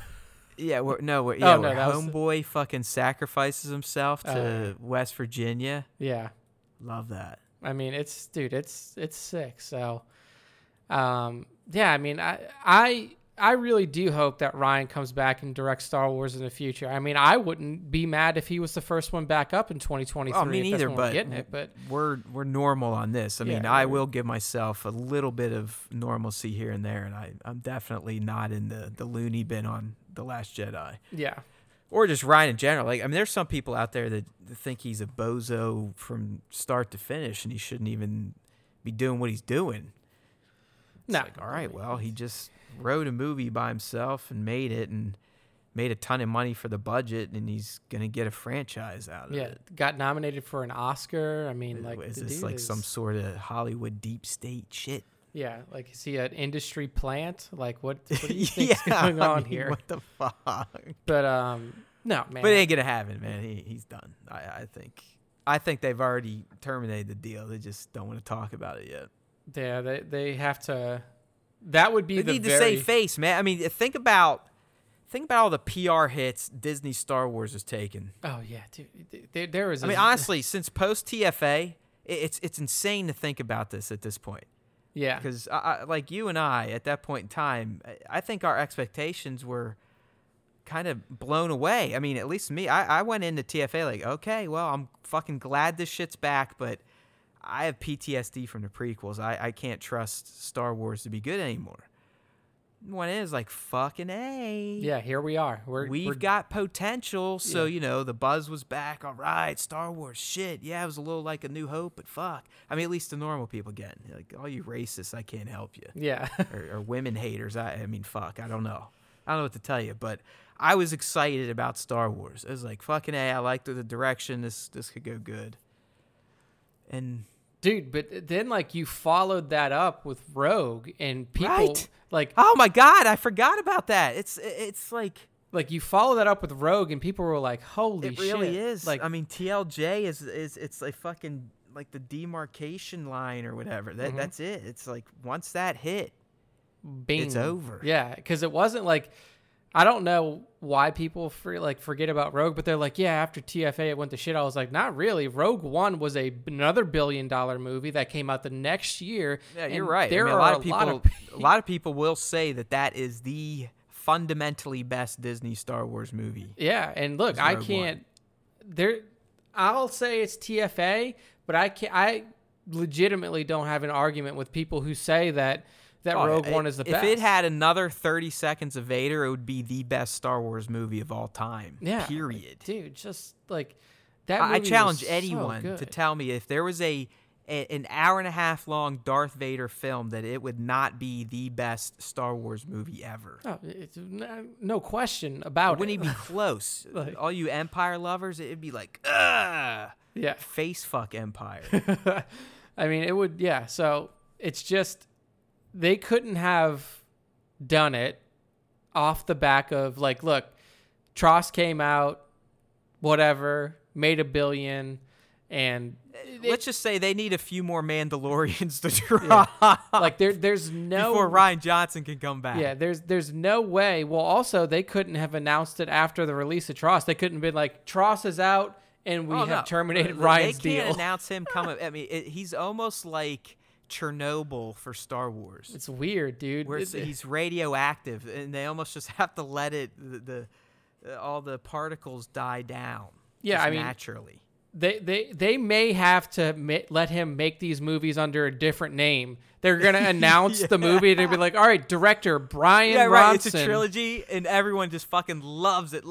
They watch all three movies, and at the end of the last movie, literally before the credits roll, he goes, tricked you motherfuckers, eat a dick. And he's like sitting there fucking jerking off on our faces. Yeah, I would love that. It's just like they do interviews with the director and nobody knows who it is. It's just like they have like the black. I fucking fooled all you haters.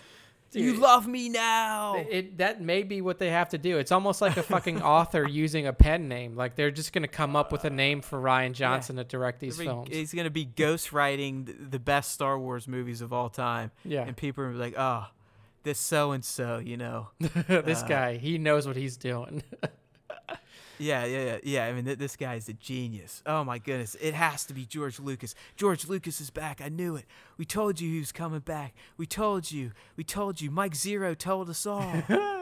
Right? And then, you know, Johnson just comes out, and he's naked there, talking through his ass like fucking Ace Ventura. That would be perfect. That would be funny as shit, But, I mean... Well, we deal in reality, though. Oh, boom! My payment just came through from Comixology. That means my shit's been charged. Kylo Ren, number 3 is here. Oh, shit, $3.99. There we go.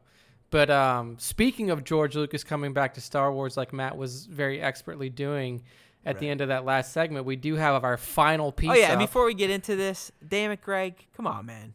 I hope you're playing around on Facebook, buddy. Like this article is not meant to beat you up. Oh, what this the? All right. Yeah, I saw Greg sent through something to me on this too, or on like the Lucas thing. This wasn't meant to yell at you. I mean, honestly, other people have been mentioning this, and I finally was like, all right, I guess if they wanted us to talk about it, we'll fucking talk about it. So here we go, but. We're talking about this rumor that's been floating around, and honestly, when I first saw it, I was like, I'm not even going to post this, and that's what I was kind of telling Greg. Yeah, and Greg, but like I said, I'm not yelling at you. See the qualifying paragraph? Are you a title reader only, Greg? Don't be a title reader. Read the shit, because I say, by the way, we love that shit, so don't stop. This isn't me yelling at you all. Got that? Got that? Because some Star Wars outlets have no shame when it comes to clickbait. Yeah. We're not there yet. We're not big enough to do clickbait. We need more clickbait, but I'm not going to do it, especially with this shit. But anyways, so a bunch of people are jumping on this shit. George Lucas is coming back to Star Wars, in particular Cassian Andor. And immediately you should be rolling your eyes. Yeah. Okay? This would never fucking happen. Ever. I mean, let's just put this out there on Front Street. Like, George hates Disney. Like, do you all forget Bob Iger's book tour where he essentially peddled books off of telling tales of how he owned George Lucas in the deal, essentially? Yeah. Like, that was the tone of his story. That was literally like, less than a year ago. Made him sign this so he couldn't talk shit to us. We tricked him into thinking we do his scripts. You know, we just fucking paid him. And we're like, yeah, fuck you. I mean, that's what he was saying. He was telling George Lucas stories and placing himself as like, I got this dude. Like, I fucking made him do this. Essentially, George was my bitch. George can't say shit about Disney Star Wars because I fucking did it. But, yeah, so, like, George loves, I will say this, George loves the filmmakers. Like, George will never hold a grudge against the filmmaker for Disney Star Wars. I'm not saying he's not going to fucking show up and we're going to see him behind the scenes stroking Baby Yoda again on set. I mean, that's not what I'm saying, but he's not going to direct something. No, yeah. Because there would be a 0% chance he would be able to work with Bob Iger if it is true and that Bob Iger has the level of, you know, scrutiny that he has over the Star Wars projects that Disney produces. Yeah, like, I think George outwardly doesn't look this way, but anyone that is as powerful and successful as he is, he's got a pride to him where he is not going to go and work for the dude that bought the shit that he created from his own fucking mind. Yeah, and there's a 0%, because like once George got that check and he cashed it, he mentally knew that was it, that there was nothing that he could do with it anymore. Like he let it go, and the amount that we see him now, like Matt said, behind the scenes on Mando, doing a little bit of helping there on Solo when he was hanging out with his buddy Ron Howard, you know, like that type of shit, that's all you're going to get. And like, so the people out there who are like, George is coming back, George is, you know, rumors out there that George skipped the Rise of Skywalker. Yeah, he didn't even go to the premiere. Like, I don't think that's just him being forgetful. I think that was a conscious decision to essentially say, fuck you guys, I'm not going to this supposed closeout of the shit I started in 1977. Yeah. I mean, like, his wife literally had to convince him to go to the premiere of TFA. I don't think he was at the premiere of TLJ either. Like, right. Did he show up for Galaxy's Edge, though? He was at Galaxy's Edge because they interviewed him. It was him, Mark, and Harrison, I believe. I wonder what happened there. Maybe because it wasn't directly associated to the movie and he could actually see a life-size version of the Falcon again. I don't know, but yeah, they did get him out for that. But in terms of the movies, he's been off limits. Like, yeah, fuck off. So, and like, but like, kind of the thesis of this whole piece that Matt wrote is that like all this shit that's out there from other outlets and from bloggers and from people on Instagram and social media, like there is not any substantiation behind this, and it's literally there just to fucking trick you, to clickbait. I mean, here's the deal. That I think it was the one Greg sent us. We got this. You read the title, basically says this is a done deal. Then you read the first sentence and it says, oh yeah, by the way, this is a huge rumor. Probably not even true. That is like clickbait 101 bullshit. Like, that stuff is vomit.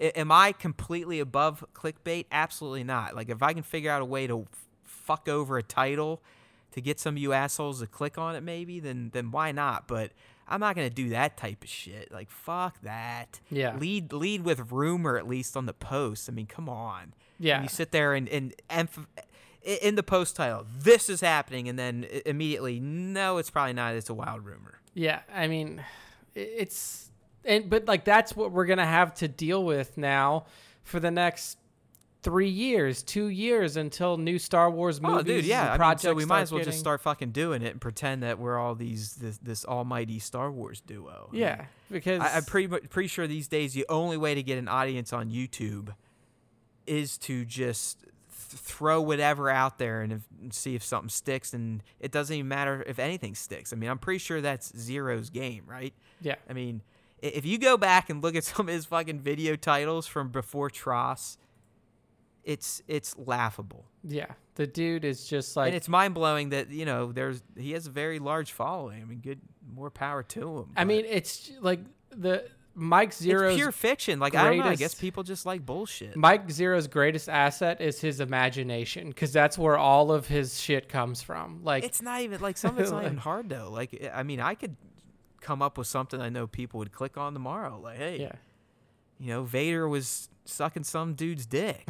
Like, it's easy to come up with bullshit, especially in Star Wars land where bullshit oftentimes comes true. Like, I mean, it's just, I mean, and to kind of bring this to, like, if there are people out there who still believe that there is credence to this George rumor, Clayton Sandell, a guy we talked about last week as being literally the insider in Star Wars land when it comes to, like, big news outlets, ABC, works for ABC, is a huge Star Wars fan and knows the people in the Star Wars rooms, says... Yeah, he said he bothered actual sources. Yeah. Like, he was embarrassed to go fact-check this. He says, fact-check, no, George Lucas is not returning to write/produce/direct the Cassian Andor series for Disney+.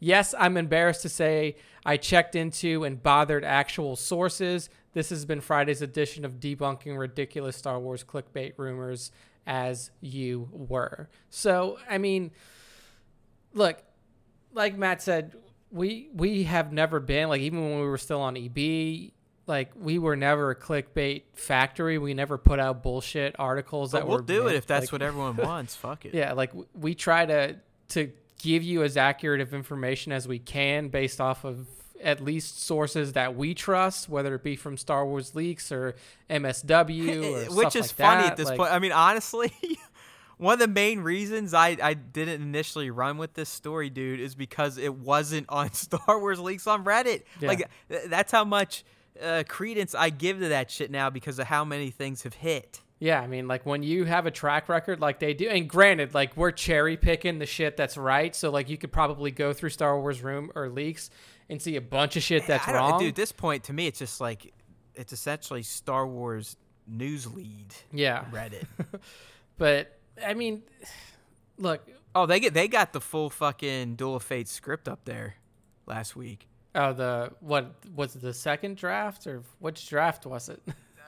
I don't know, they posted it three days ago. Full Star Wars Duel of Fate script, all 128 pages. I mean, at that point, though, we've already kind of gone over the whole thing. Oh, I know. Right? I was just thinking, like, if we wanted to get really nuts, we would reenact the whole thing. Oh, yeah. We just do different voices. Like, a full just 2.5, 3 hour fucking table read. Just do, I'll do, yeah, like, dude. Somebody do Ray's, like, right, British, like, yeah, accent. we each pick which characters we want. Oh, you can be Ray, yeah. Yeah, so. Yeah, and you'd have to be like, okay, let's go. No, Poe, we can't go.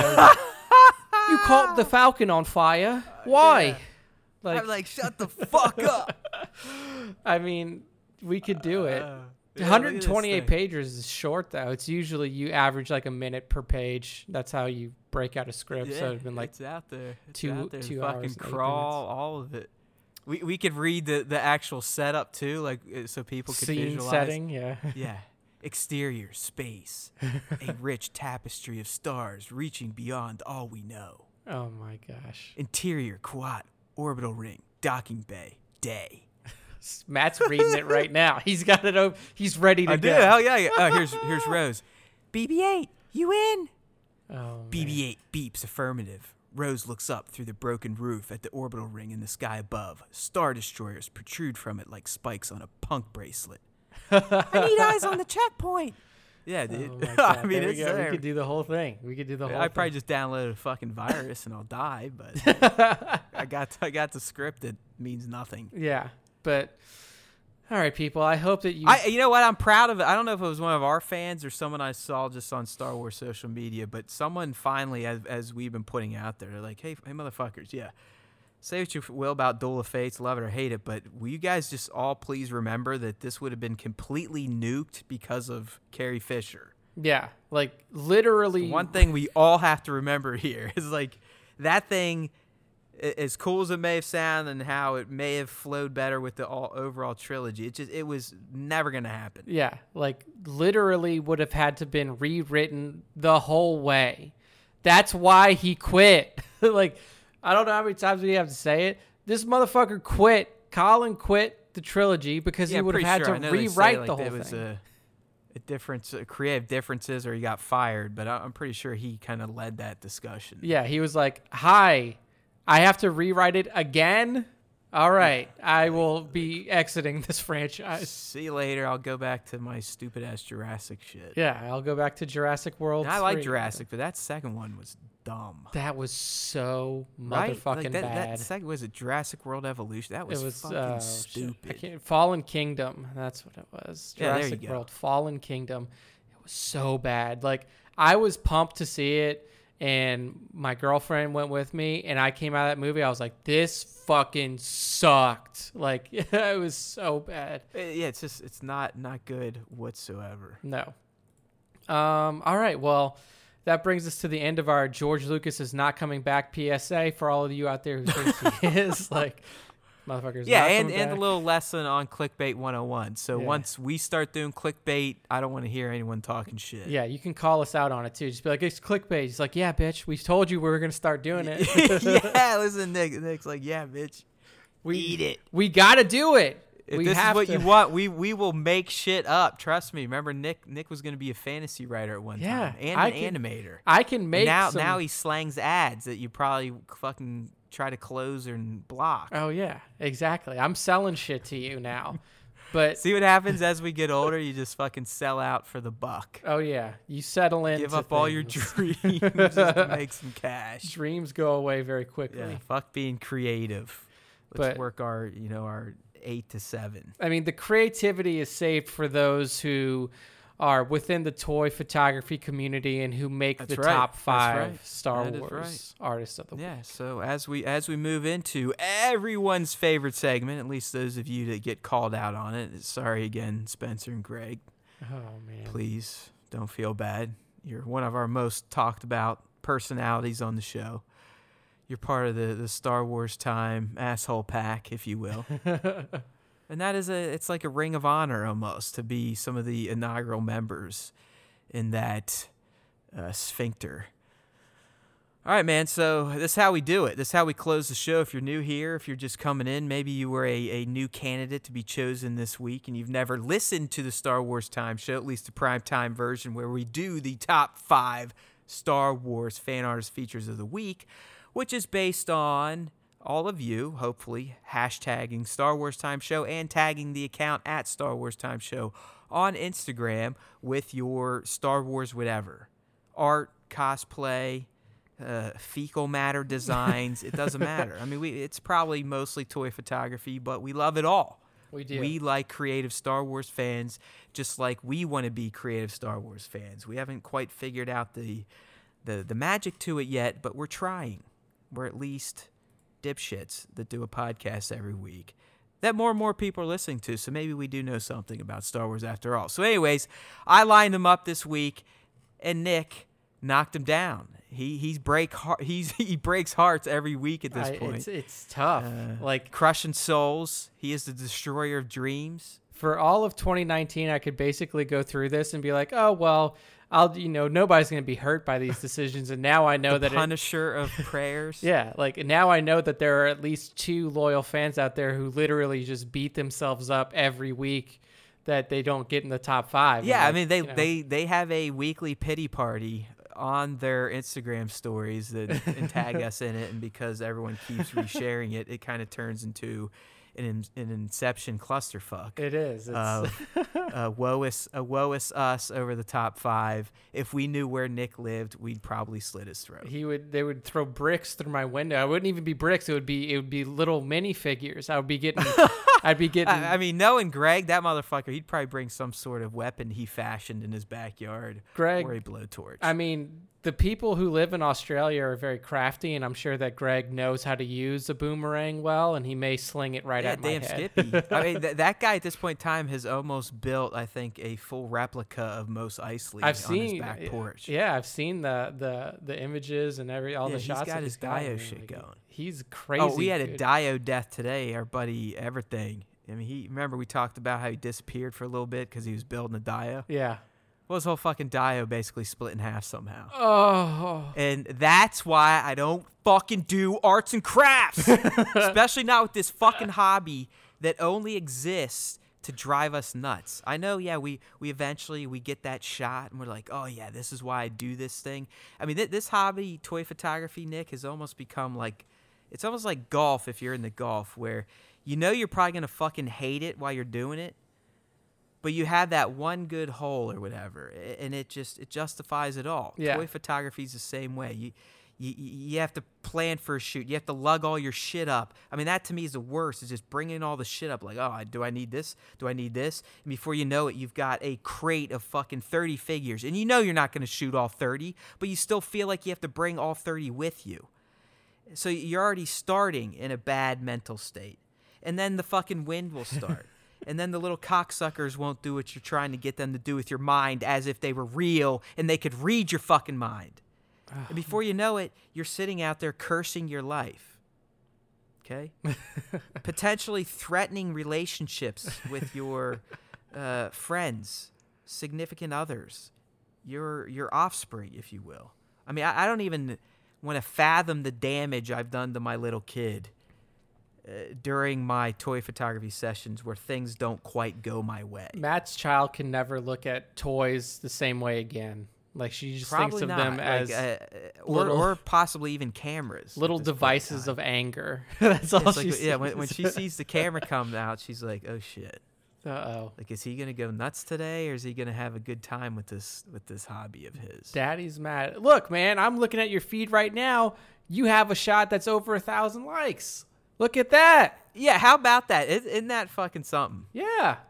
I forgot it. Yeah, I was going to mention that because that is the first time in my 4 years of doing this I've had a shot break a G. Look at that, my friend. And honestly, that is a shot I considered deleting at one point in time because I was like, this is pretty fucking basic. Hey, man, you never know. It is.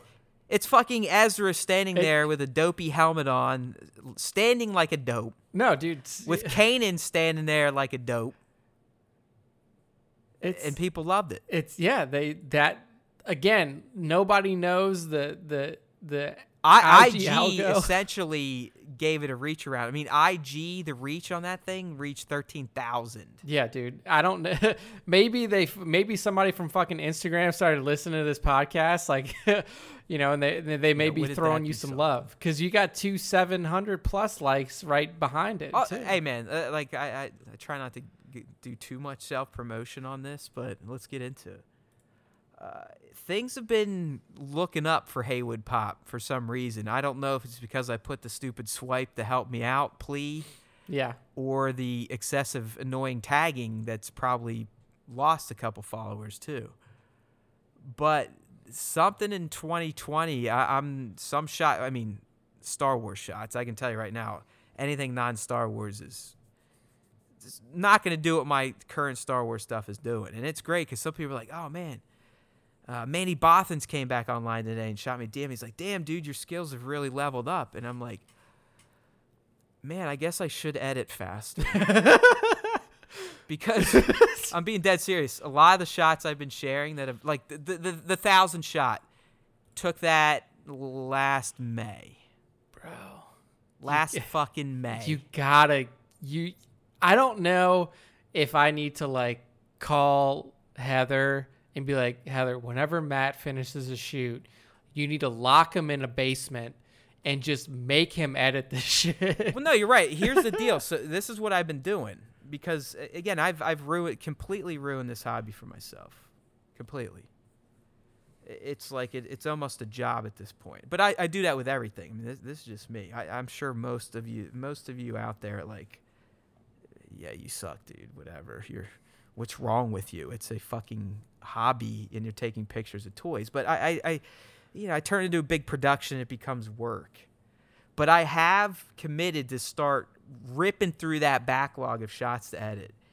And I can say, let me open up my iPad here because this is where I do all my editing because I refuse to sit at a damn computer. And, yes, that's why I will never learn proper Photoshop.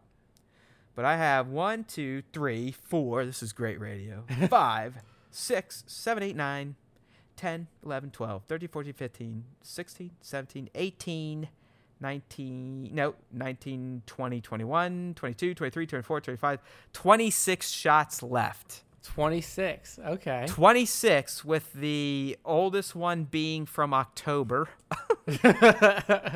and the most current being from last week. All right. So this is what's going to happen with the way I am. I'm already starting to feel it because here's what's starting to happen. They're looking up on IG. My growth is going up. I'm probably going to make the jump from 4,000 to 5,000 quicker than I've ever made a century jump like that. Or more than a century jump. Yeah, I mean, millennial jump. See, Nick's the smart one here.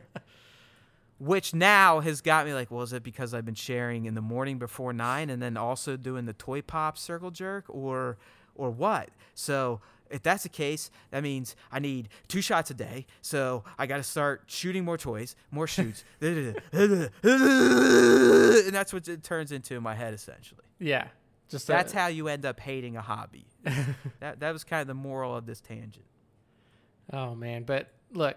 But I think this started because of Jesse's busted-ass diorama, right? Yeah, it did. I mean, like... But it just all plays into the conundrum of being a toy photographer. Like, that shit... Same things happened to me. I haven't wanted to say it because I'm embarrassed, and I spent, like, $400 for this dio, but my Smuggler's Retreat, I've dented the fucking shit out of that thing. All from doing shoots. Oh, my God. So I feel for you, Jesse. I get it, man. This shit is brutal. This hobby is meant to test your soul, your sanity, every fiber of your body. Oh, man. But keep at it, everyone, because you can make it on the Star Wars Time Show during the top 5. So let's get into it, buddy. I will say, before we get into the top 5, one quick thing. I got I don't know if you did too, but I got a care package in from our good buddy, Work More or Less, a.k.a. Jason.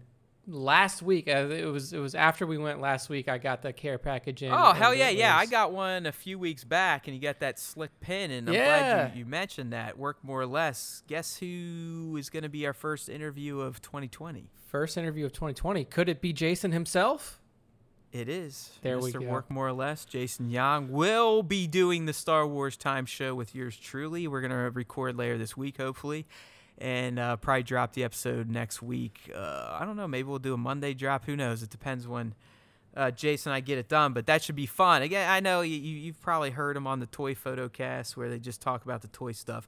And we will be talking about some of his toy stuff. But over here, we're going to learn more about him as a Star Wars fan and how that has related to his profession as a designer and a toy photographer. So yeah. So... Happy to announce that. I mean, as we pledge, we want to try to do at least an interview a month in 2020. We already fucked that with January, but no one ever said we are perfect. Right? That's why we are the leader of the pack of assholes, right? Because we are the 2 lead sphincters. But yeah, let's do it, man. I've kind of gone a little bit of a tangent to kick off this week's top 5, but hey, why not? Here we are. We got some good ones. Top 5 this week. And yes, you are correct, Matt. We have a ton of good ones in here this week. Kicking off the top 5, we have @UncannyFigs. This is definitely an account that we've featured before. Cracking the top 5 with an absolutely stellar I don't even know if it's a scene recreation, but it does look like a movie still, as Matt put in the caption, a shot of Tross Kylo inside of his chamber, right? And just like the posing, the lightsaber. So I can't tell if this is what we'd call a digirama, where the background is digital, physically on a TV screen, computer monitor, whatever. Or if he composited Kylo in, either doing green screen or just white background, cut him out and pasted him on this.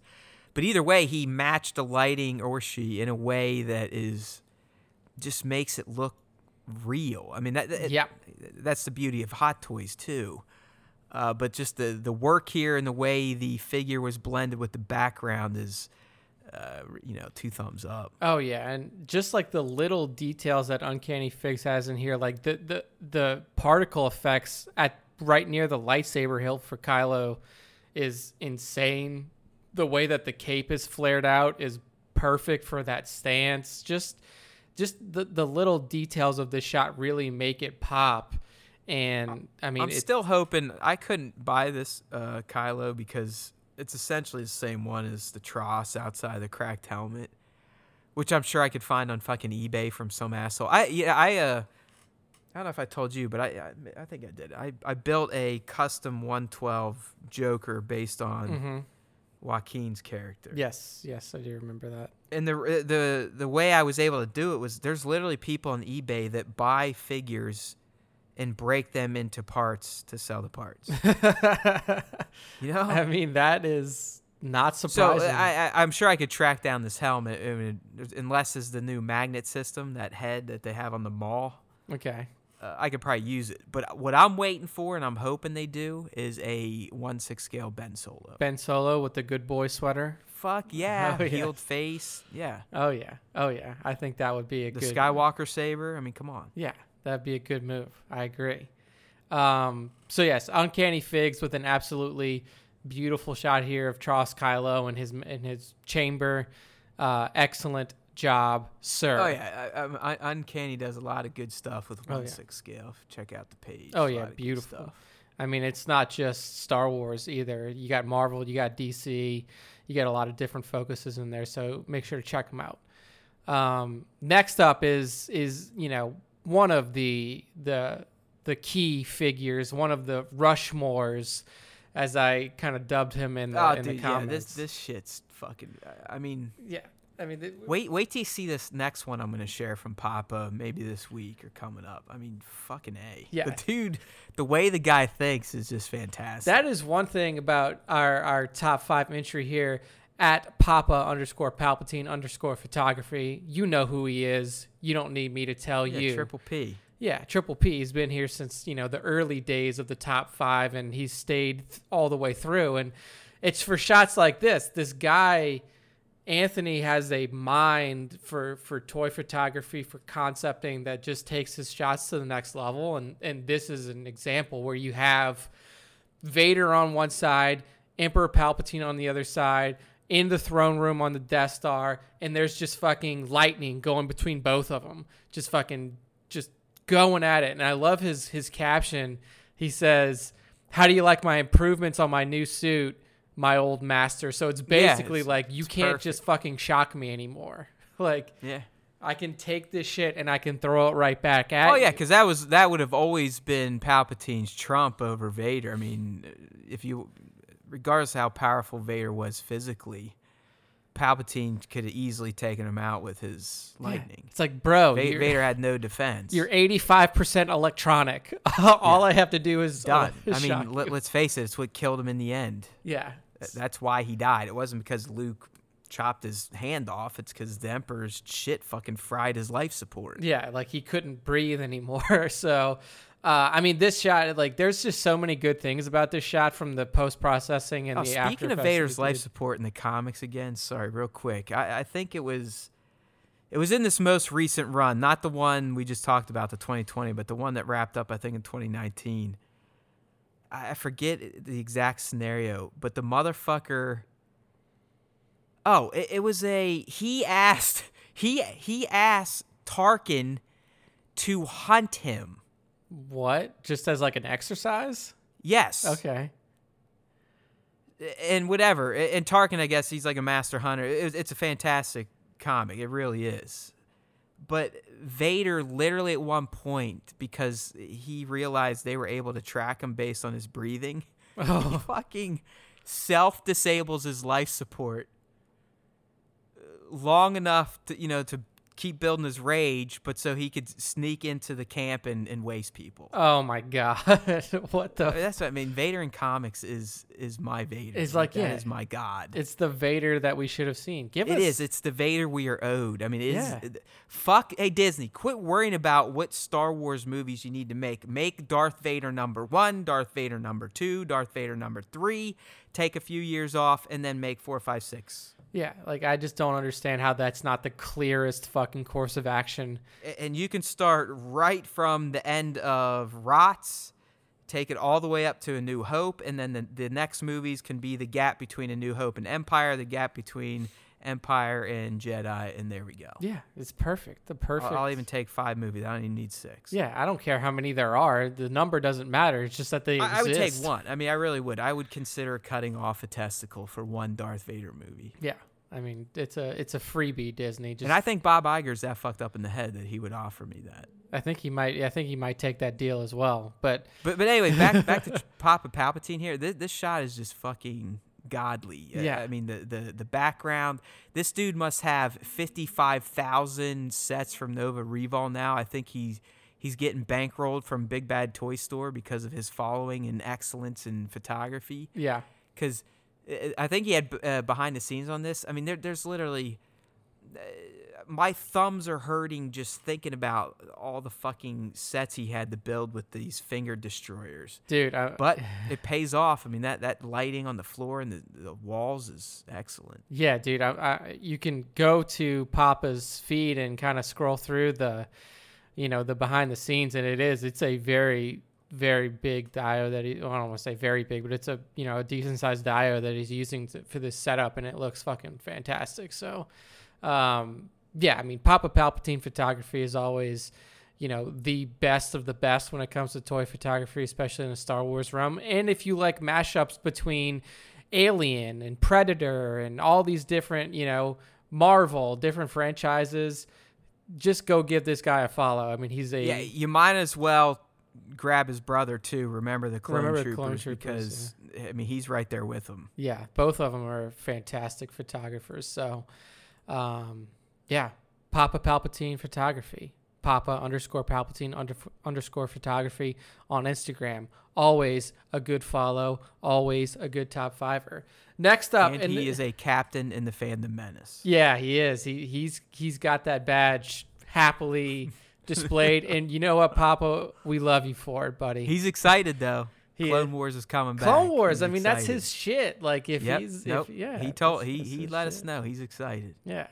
So this is how fucked up the Star Wars Time feed has become, everybody. I want to put this out there that the photo that we are about to describe to you, and that you will see if you're following along on the post on StarWarsTime.net, this is the most liked image ever on the Star Wars Time feed, period, bar none. Like, we had previous, I mean, like, I'm happy that these keep coming up. I think it's like four of the last 6 weeks we've had the highest liked image featured in our top five. But fucking... This week, the top five, there is a top five entry by @artz_of_jay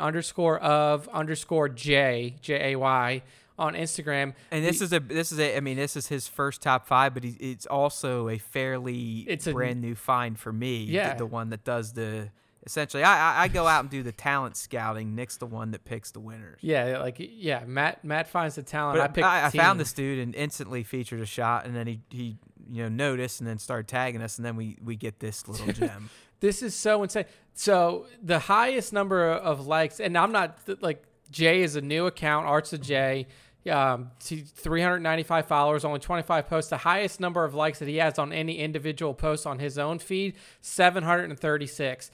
The number of likes on this post here, 2,500 on the Star Wars Time feed.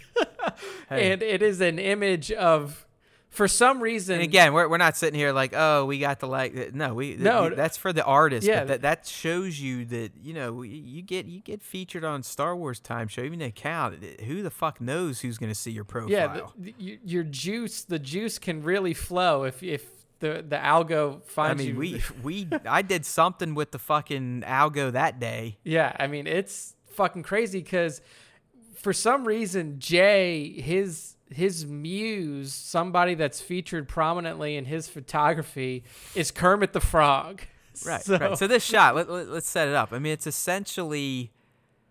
I mean, we're talking about, not because it's Kermit, there's First Order Stormtroopers here, but they're participating in a reenactment of Negan's beatdown of Glenn or Abraham's head in The Walking Dead, and the person doing the beating down is one Kermit the Frog. Yeah, so Kermit just has Lucille the Bat wrapped in fucking barbed wire, and he has a...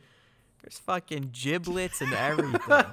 He's got a decapitated, crushed stormtrooper head right under the bat, body on the ground, and then two other stormtroopers with their hands tied behind their back right in the background. I don't know who's more fucked up, like Arts of Jay for creating this, or me for honestly laughing at it and thinking that it's just hilarious. I would want to hang this on my wall. It's so fucked up, dude. It is. It's really fucked up, but that's the charm of it. I know. That's what caught my eye. Look how happy Kermit. I've never seen Kermit the Frog more happy than beating the brains out of a First Order stormtrooper. It is. It's nuts, dude. And like, I'm sitting here and I'm looking at this and like, I didn't even notice the likes. Like, because when I go through the feed, all I'm doing is like, I'm looking at the picture. I'm just opening up the ones that I think there's even cool. A lot of comments on it. Dude, yeah, there's 2,500 likes. There's 34 comments. Like, this is a very high interaction post for so, like, and it's unlike anything we've ever posted for. Obviously, we've posted mashups, we've posted crossovers, we've posted a lot of different stuff. Even got commenters like making jokes and shit. Yeah, like so you know it must have went somewhat IG viral. Yeah, like this picked up at a speed that I didn't anticipate, could never have anticipated. Like. It's nuts. So it's fantastic. I mean, Arts of J deserves to have this many followers. Yeah, I mean, let's. I mean, screw us getting that. Who cares about the likes on ours? I mean, those likes need to be on his. Yes. There's nothing we can do. That's how IG rolls. But hopefully, people were reading the credit, following it through to Arts, and giving him a follow. And if you didn't and you're listening now, shame on you. Go do it immediately. Yes, and in every top 5 post I put out there, I tag the artists. In every top 5 Instagram share that we do, I tag the artists. Make sure you are following these people because it's fantastic, and I'm glad that we were able to get some exposure for Arts of J via this post. But like, take some of those likes and apply them to his page. Because the guy is an absolute like mad genius when it comes to this toy photography shit. Oh boy, he just dropped another one 5 minutes ago. I see it. I mean, it's Kermit the Frog looking like he's about to commit suicide with a fucking. Holy shit! It's just so deranged, man. Oh my god! And it like yeah, that one's gonna be featured. It's just so crazy. Arts of J, ARTZ_of_J on Instagram. Give this guy a follow. Give his posts a like. I mean, it is well worth a follow, this guy here. So excellent job. All right. Next up on the top 5, we have a returning top 5 member and a huge fan of the show. And we are a huge fan of him. This is our friend True Perry. And what he has is like, this is kind of a surreal shot for me because I looked at this and I was like, oh, this isn't even a toy. Like, this is one of those shots where, like, it doesn't even look like a toy. Like, it transcends toy. And what we have is an image of basically Hoth, Han Solo in his, you know, his kind of Hoth jacket, except it's not white, it's brown. And he's just walking through the snow with his blaster pistol drawn. And it's just one of those shots that, like, whoa, kind of catches your eye. The environment that True Perry shot this image in, the way that he has Han pose, just kind of the look, the whole thing. This is just aces. I mean, when I see shots like this, it just really makes me wish I could maybe sometimes tone shit down a bit and just get back to how I first started doing this hobby. I mean, albeit it was with Funko Pops, but just going out in nature and plopping the motherfucker down and seeing what you can get. Because, I mean, that's what this shot, I assume, is. It's probably just out in his yard or maybe somewhere around town. I believe he's from Finland, so, yeah, it's going to be all snowy and shit. But, I mean, just look how the natural light... I'm assuming is lighting a majority of this shot. Yeah. It's just, I mean, then you're getting the snow particles kicked up and the way the sun catches those. But like you said, I mean, sometimes it's hard to make these things, no matter how well you pose them, to not look like little pieces of plastic. And this Han really does. I mean, it looks like he snapped a dude walking across the frozen tundra. Late at night or early in the morning. Yeah. I mean, it's a beautiful representation of Han Solo just kind of, walking through the snow. And I mean, sometimes it's just that simple. Like, you don't have to fucking have Kermit the Frog bashing somebody's head in. Sometimes you just need. But, and that's what I mean. Like, I've gotten kind of just keyed into, we got to blow shit up, got to make dust particles, this, that, and the other thing. And sometimes, like, you know, if you just take your time and lay out a scene or actually set up a dio. You don't need all that shit. Yeah. So I mean, sometimes just the sun is perfect. Yeah. That's all. That's the only. But then you got to deal with the fucking wind. And we all know about that. You might have to ask Jan.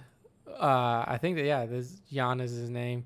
How he deals with the wind, because if he's in Finland, I imagine that he's got some wind to kind of fight through on his own, as well as the snow. Yeah, I mean, you could argue. I'm assuming he kicked up the particles in the shot, but maybe it was just natural wind, and he got lucky on a high speed. Who knows? Yeah, but wind is a motherfucker. I'm assuming the reason we don't see his front foot, maybe he kind of heavy planted that into the snow to get kind of an anchoring. Yeah, that would make sense. There are tricks to get these little cocksuckers to fucking stand up the way you want to without using wires and have to wipe and this, that, and the other thing, but it ain't easy. Yeah. There's one I saw that I'm kicking myself in the ass now. It's Captain Ordo. Okay, yes, I know him. I've got one to feature from him. He's doing some grievous shit that's just insane I know, lately. We featured Captain Ordo relatively recently, within the past month and a half or so. Right, but he's been sharing some BTS, and the motherfucker, like, he's ingenious. He's using... There's like these... They're starting in some of the new Black Series, they're starting to ship these little triangular figure stands. Yeah. And I see it, I'm like, hey, go fuck yourself. I'm just like, just throwing them out. I'm like, fuck you. And I'm seeing it. He's using the shit to actually brace them for running poses when he's not doing like full shots of their body, maybe just trying to go from the knee up. And I'm like, well, goddamn, am I an idiot? It's like I am a fucking idiot, because that's fantastic for indoor shit, because then you don't have to worry about using sticky tack or, like I said, wires. And here's me just willingly throwing them out. Like, fuck you. Fuck the environment. I don't need any more box clutter. Yeah. See, now I'm really regretting that. Now, sometimes you learn a little thing or two on the Star Wars Time feed and top five. There we go. That's why I do. I mean, as someone that dabbles in this hobby myself, I love when people share behind the scenes. Yeah, it gets in. I do it now and then, and I'm sure it's like some people you just get so involved in a shoot, you're like, you don't even think about shooting the shoot. You just want to fucking shoot. Yeah. But sometimes some of my better comments come from when I actually show some of my half-ass donkey bullshit that I do, and people are like, oh, wow, that was neat. I'm sitting there going, really? It's like, do you like that? I literally was sitting him down and just put the camera so it looked like he was standing. I was fucking lazy. Sometimes that's all it takes, but... Yeah, you never know. Like this one. I mean, back to True Perry. I can't help it. I know. It's a good name. It's just a very simple setup, but it created a very evocative-looking image. It does, absolutely. Of our man, Han Solo. So, at TruUPPERI on Instagram. And I know, True Perry, if you're listening, that you have a hankering for a hat. We're, like, super limited supply at this point. I got 2 left.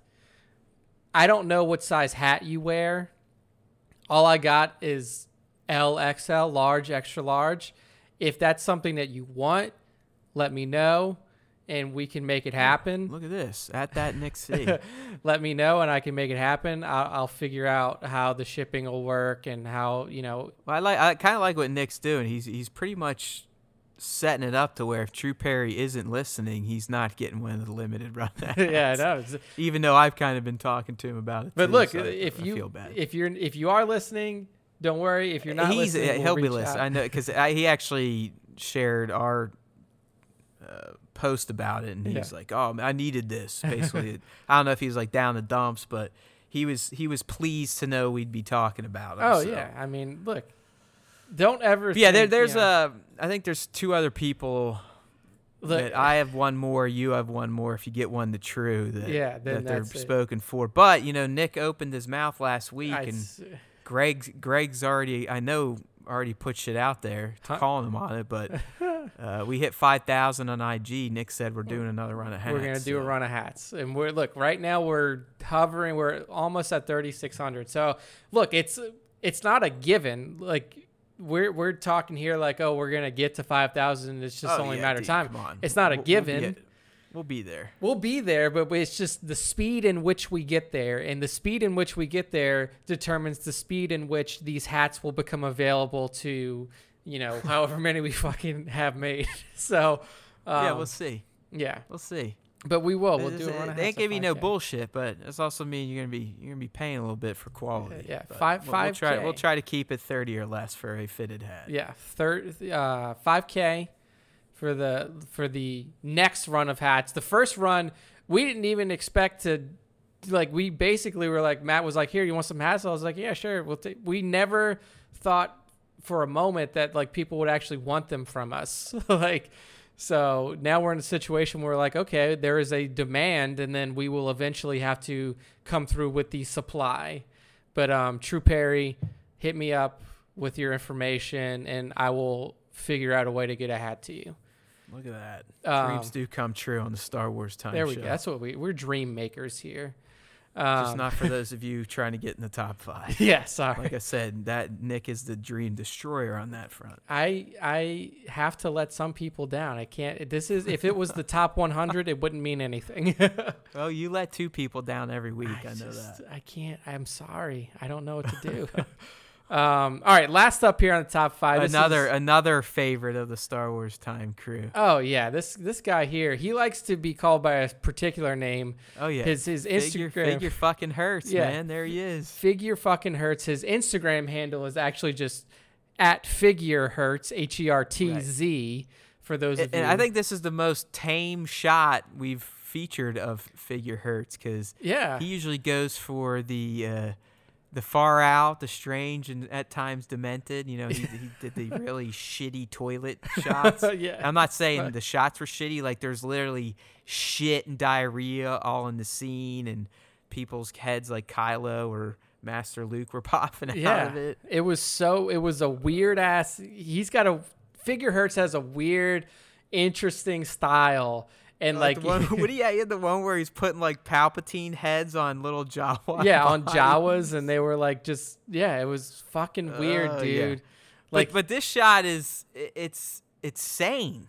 It is. It's sane. You know what I mean? Like, it's sane, and it's actually really cool. I don't know if you read the caption here, but usually I don't read the captions, but I saw this image, and it is an image of Grandmaster Yoda and Moff Gideon, and I was like, I mean, first and foremost, Figure Hertz has a fantastic custom Moff Gideon going on. It looks like it's a mix of, damn it, what's the general's name? Veers. Veers is the guy from Veers, the one that ESB. Led the ground assault, right? Yeah, from ESB. Yeah, so it looks like the Veers chest plate, and then I don't know if he got a Gus Fring head off of possible 1/12 scale Breaking Bad figures, but I mean, that's a pretty damn good Giancarlo sculpt. Yeah, that's exactly what I was going to ask you. Like, where the fuck did he get this from? Because this is the only one that I've seen. Right, but then, I mean, parts of the body, I mean, it looks like Vader parts. I don't know. It's a really cool custom, which caught my eye. But then just the scenario he's painting here. So, I mean, first and foremost, Moff Gideon's holding the Darksaber, but he's talking to Yoda. Yeah, to Grandmaster Yoda. And it's kind of like a prequel of sorts where, right, I mean, correct me if I'm wrong, but he's essentially in league with Yoda. Yep. More or less saying that, you know, Yoda has entrusted Gideon to protect the child, the baby, but he's kind of talking about Luke and them, right? I mean, Yoda's essentially like, well, don't worry, there's other we have. Yeah, exactly. Like, another one the Emperor briefly mentioned. Like, so here I'll just read the whole kind of initial caption. So Moff Gideon says, the Emperor knows of the child. He wants to see me. Yoda says, alternative plan, the child is. So essentially saying, like, don't worry. Like, if something has to happen to him, like, we have another plan outside of the child. Gideon says, yes, he wants to see the database. I've listed that child as being on a quiet dust dump. So that is... Luke. Yeah, that's Luke. So he's going in and saying, like, okay, so... And this database is probably for sensitive children. And then Yoda comes back and says, assets there we are already protecting. So that's referencing Obi-Wan. He's, don't worry, Obi-Wan's there protecting him. And then Gideon says, the boy, the Emperor briefly mentioned, I have no information on him. Now, this is where it gets confusing to me. The boy, the Emperor briefly mentioned, I have no information on him. So this one is where I kind of get a little lost. I don't know. I just saw that as Gideon basically affirming that Yoda was talking about the boy. Yeah. Okay. I follow. And then Yoda says, "Artifacts I have." So it's a very interesting. And then essentially saying "artifacts I have," giving him the dark saber. Shot is essentially Gideon in Yoda's hovel on Dagobah. Yep. And they're in leagues together. It's almost like Gideon's playing a mole. Yeah, exactly.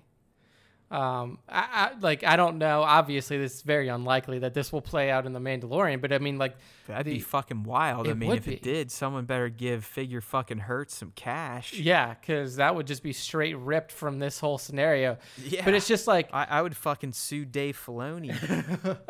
I mean, the shot itself is very well executed. Like you were saying, you have, Moff Gideon sitting down cross-legged in front of Yoda's hovel on Dagobah, Yoda sitting there kind of grasping his shoulder, and then also has a chest in front of him, which I'm assuming is where he got the Darksaber to gift to Gideon. But again, the concepting, the thought required to create a shot like this, and to really build, not even just do a photograph, like a simple piece of art, to put an entire scenario, a story behind just one image, was really cool. And I know that there's been other photographers who kind of, put little captions that tell stories to their images. I'll tell you one that just kills it.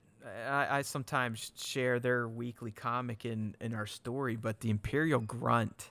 I think I've seen that in our story. Just great photography, but they literally build comic panels, and then I think he has someone write them out, and then they kind of use an animated filter on the images, but it's great stuff. Yeah. So, I mean, that rounds out the top five for this week. So at Figure Hertz, it was just really cool concept, really cool execution here as well.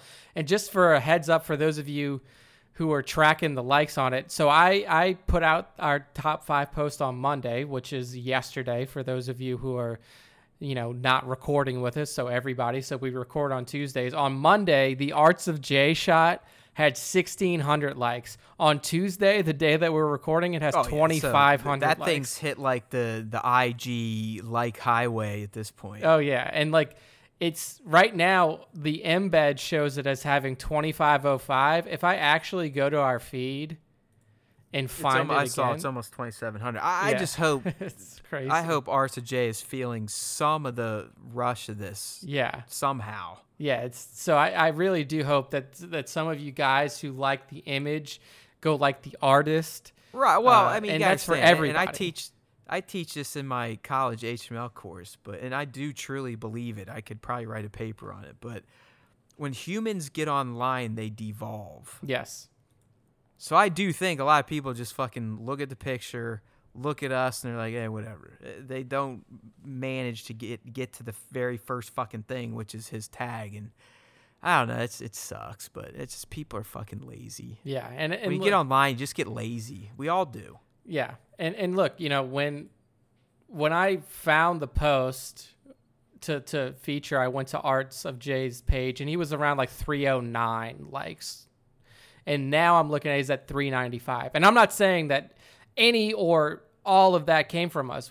Zero could have come from us. But it's nice to see that within a day, he's picked up, 90-plus likes or around 90 likes on his actual or 90 followers on his actual page. So in the end, we're here to spread the word for everybody. I mean, obviously, the Star Wars gospel first and foremost. But when we rebranded as Star Wars Time, we kind of made a conscious decision we were going to do it with the Star Wars fan artist community, and we stuck to it. We're here to whip all of you, just like you whip us. I mean, I've been loving what we've been seeing, in particular Instagram. That's our bread and butter. We're not going to hide that. I mean, in the end, who gives a shit about the Facebooks and the Twitters and all that happy horse shit? IG's where it's at. But That interaction, man, that's what keeps us driving. So that's why we need you to do the Star Wars Time dance with us. It is. It's that time. There's always time for Star Wars Time, right? And you know what we do during the dance? We talk about StarWarsTime.net and how you have to go there and tell your friends and your friends' friends and your friends' friends' friends and your friends' friends' friends' dog. We're at that level now. Let's start really bumping this out. January was great. It was good for us. Nick and I need this type of shit. We need that type of encouragement, feedback through numbers, feedback through listens. We now feel like we have some sort of an audience that isn't just a few guys or, mouth breathers hanging out in their mother's basement. And if you are and you love us, we love you too, but maybe you should move out. Share it. Spread the word. We need it. It's working. The organic movement is working for Star Wars Time. We're talking upwards of 400 individuals or more listening to one episode. Think about that. Those of you that have been here since day one, think about that.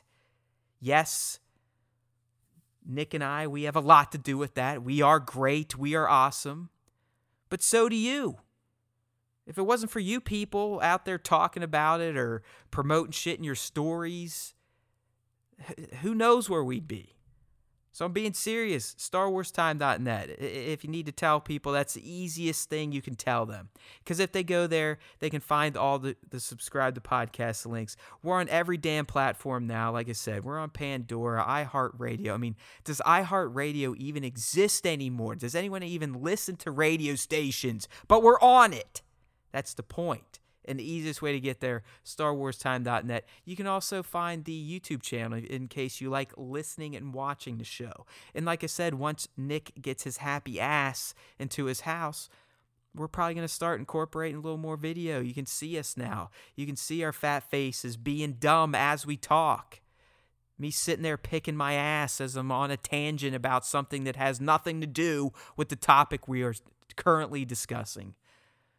But that's what we do on the Star Wars Time Show. So if you're a first-time listener, hopefully you enjoyed it. If you're a long-time listener, fuck you. In the best possible way. I mean it. In the best possible way. Because we love you assholes. There's always time for Star Wars Time. And don't forget, if you listen to the Star Wars Time Show, the Force will be with you. Always.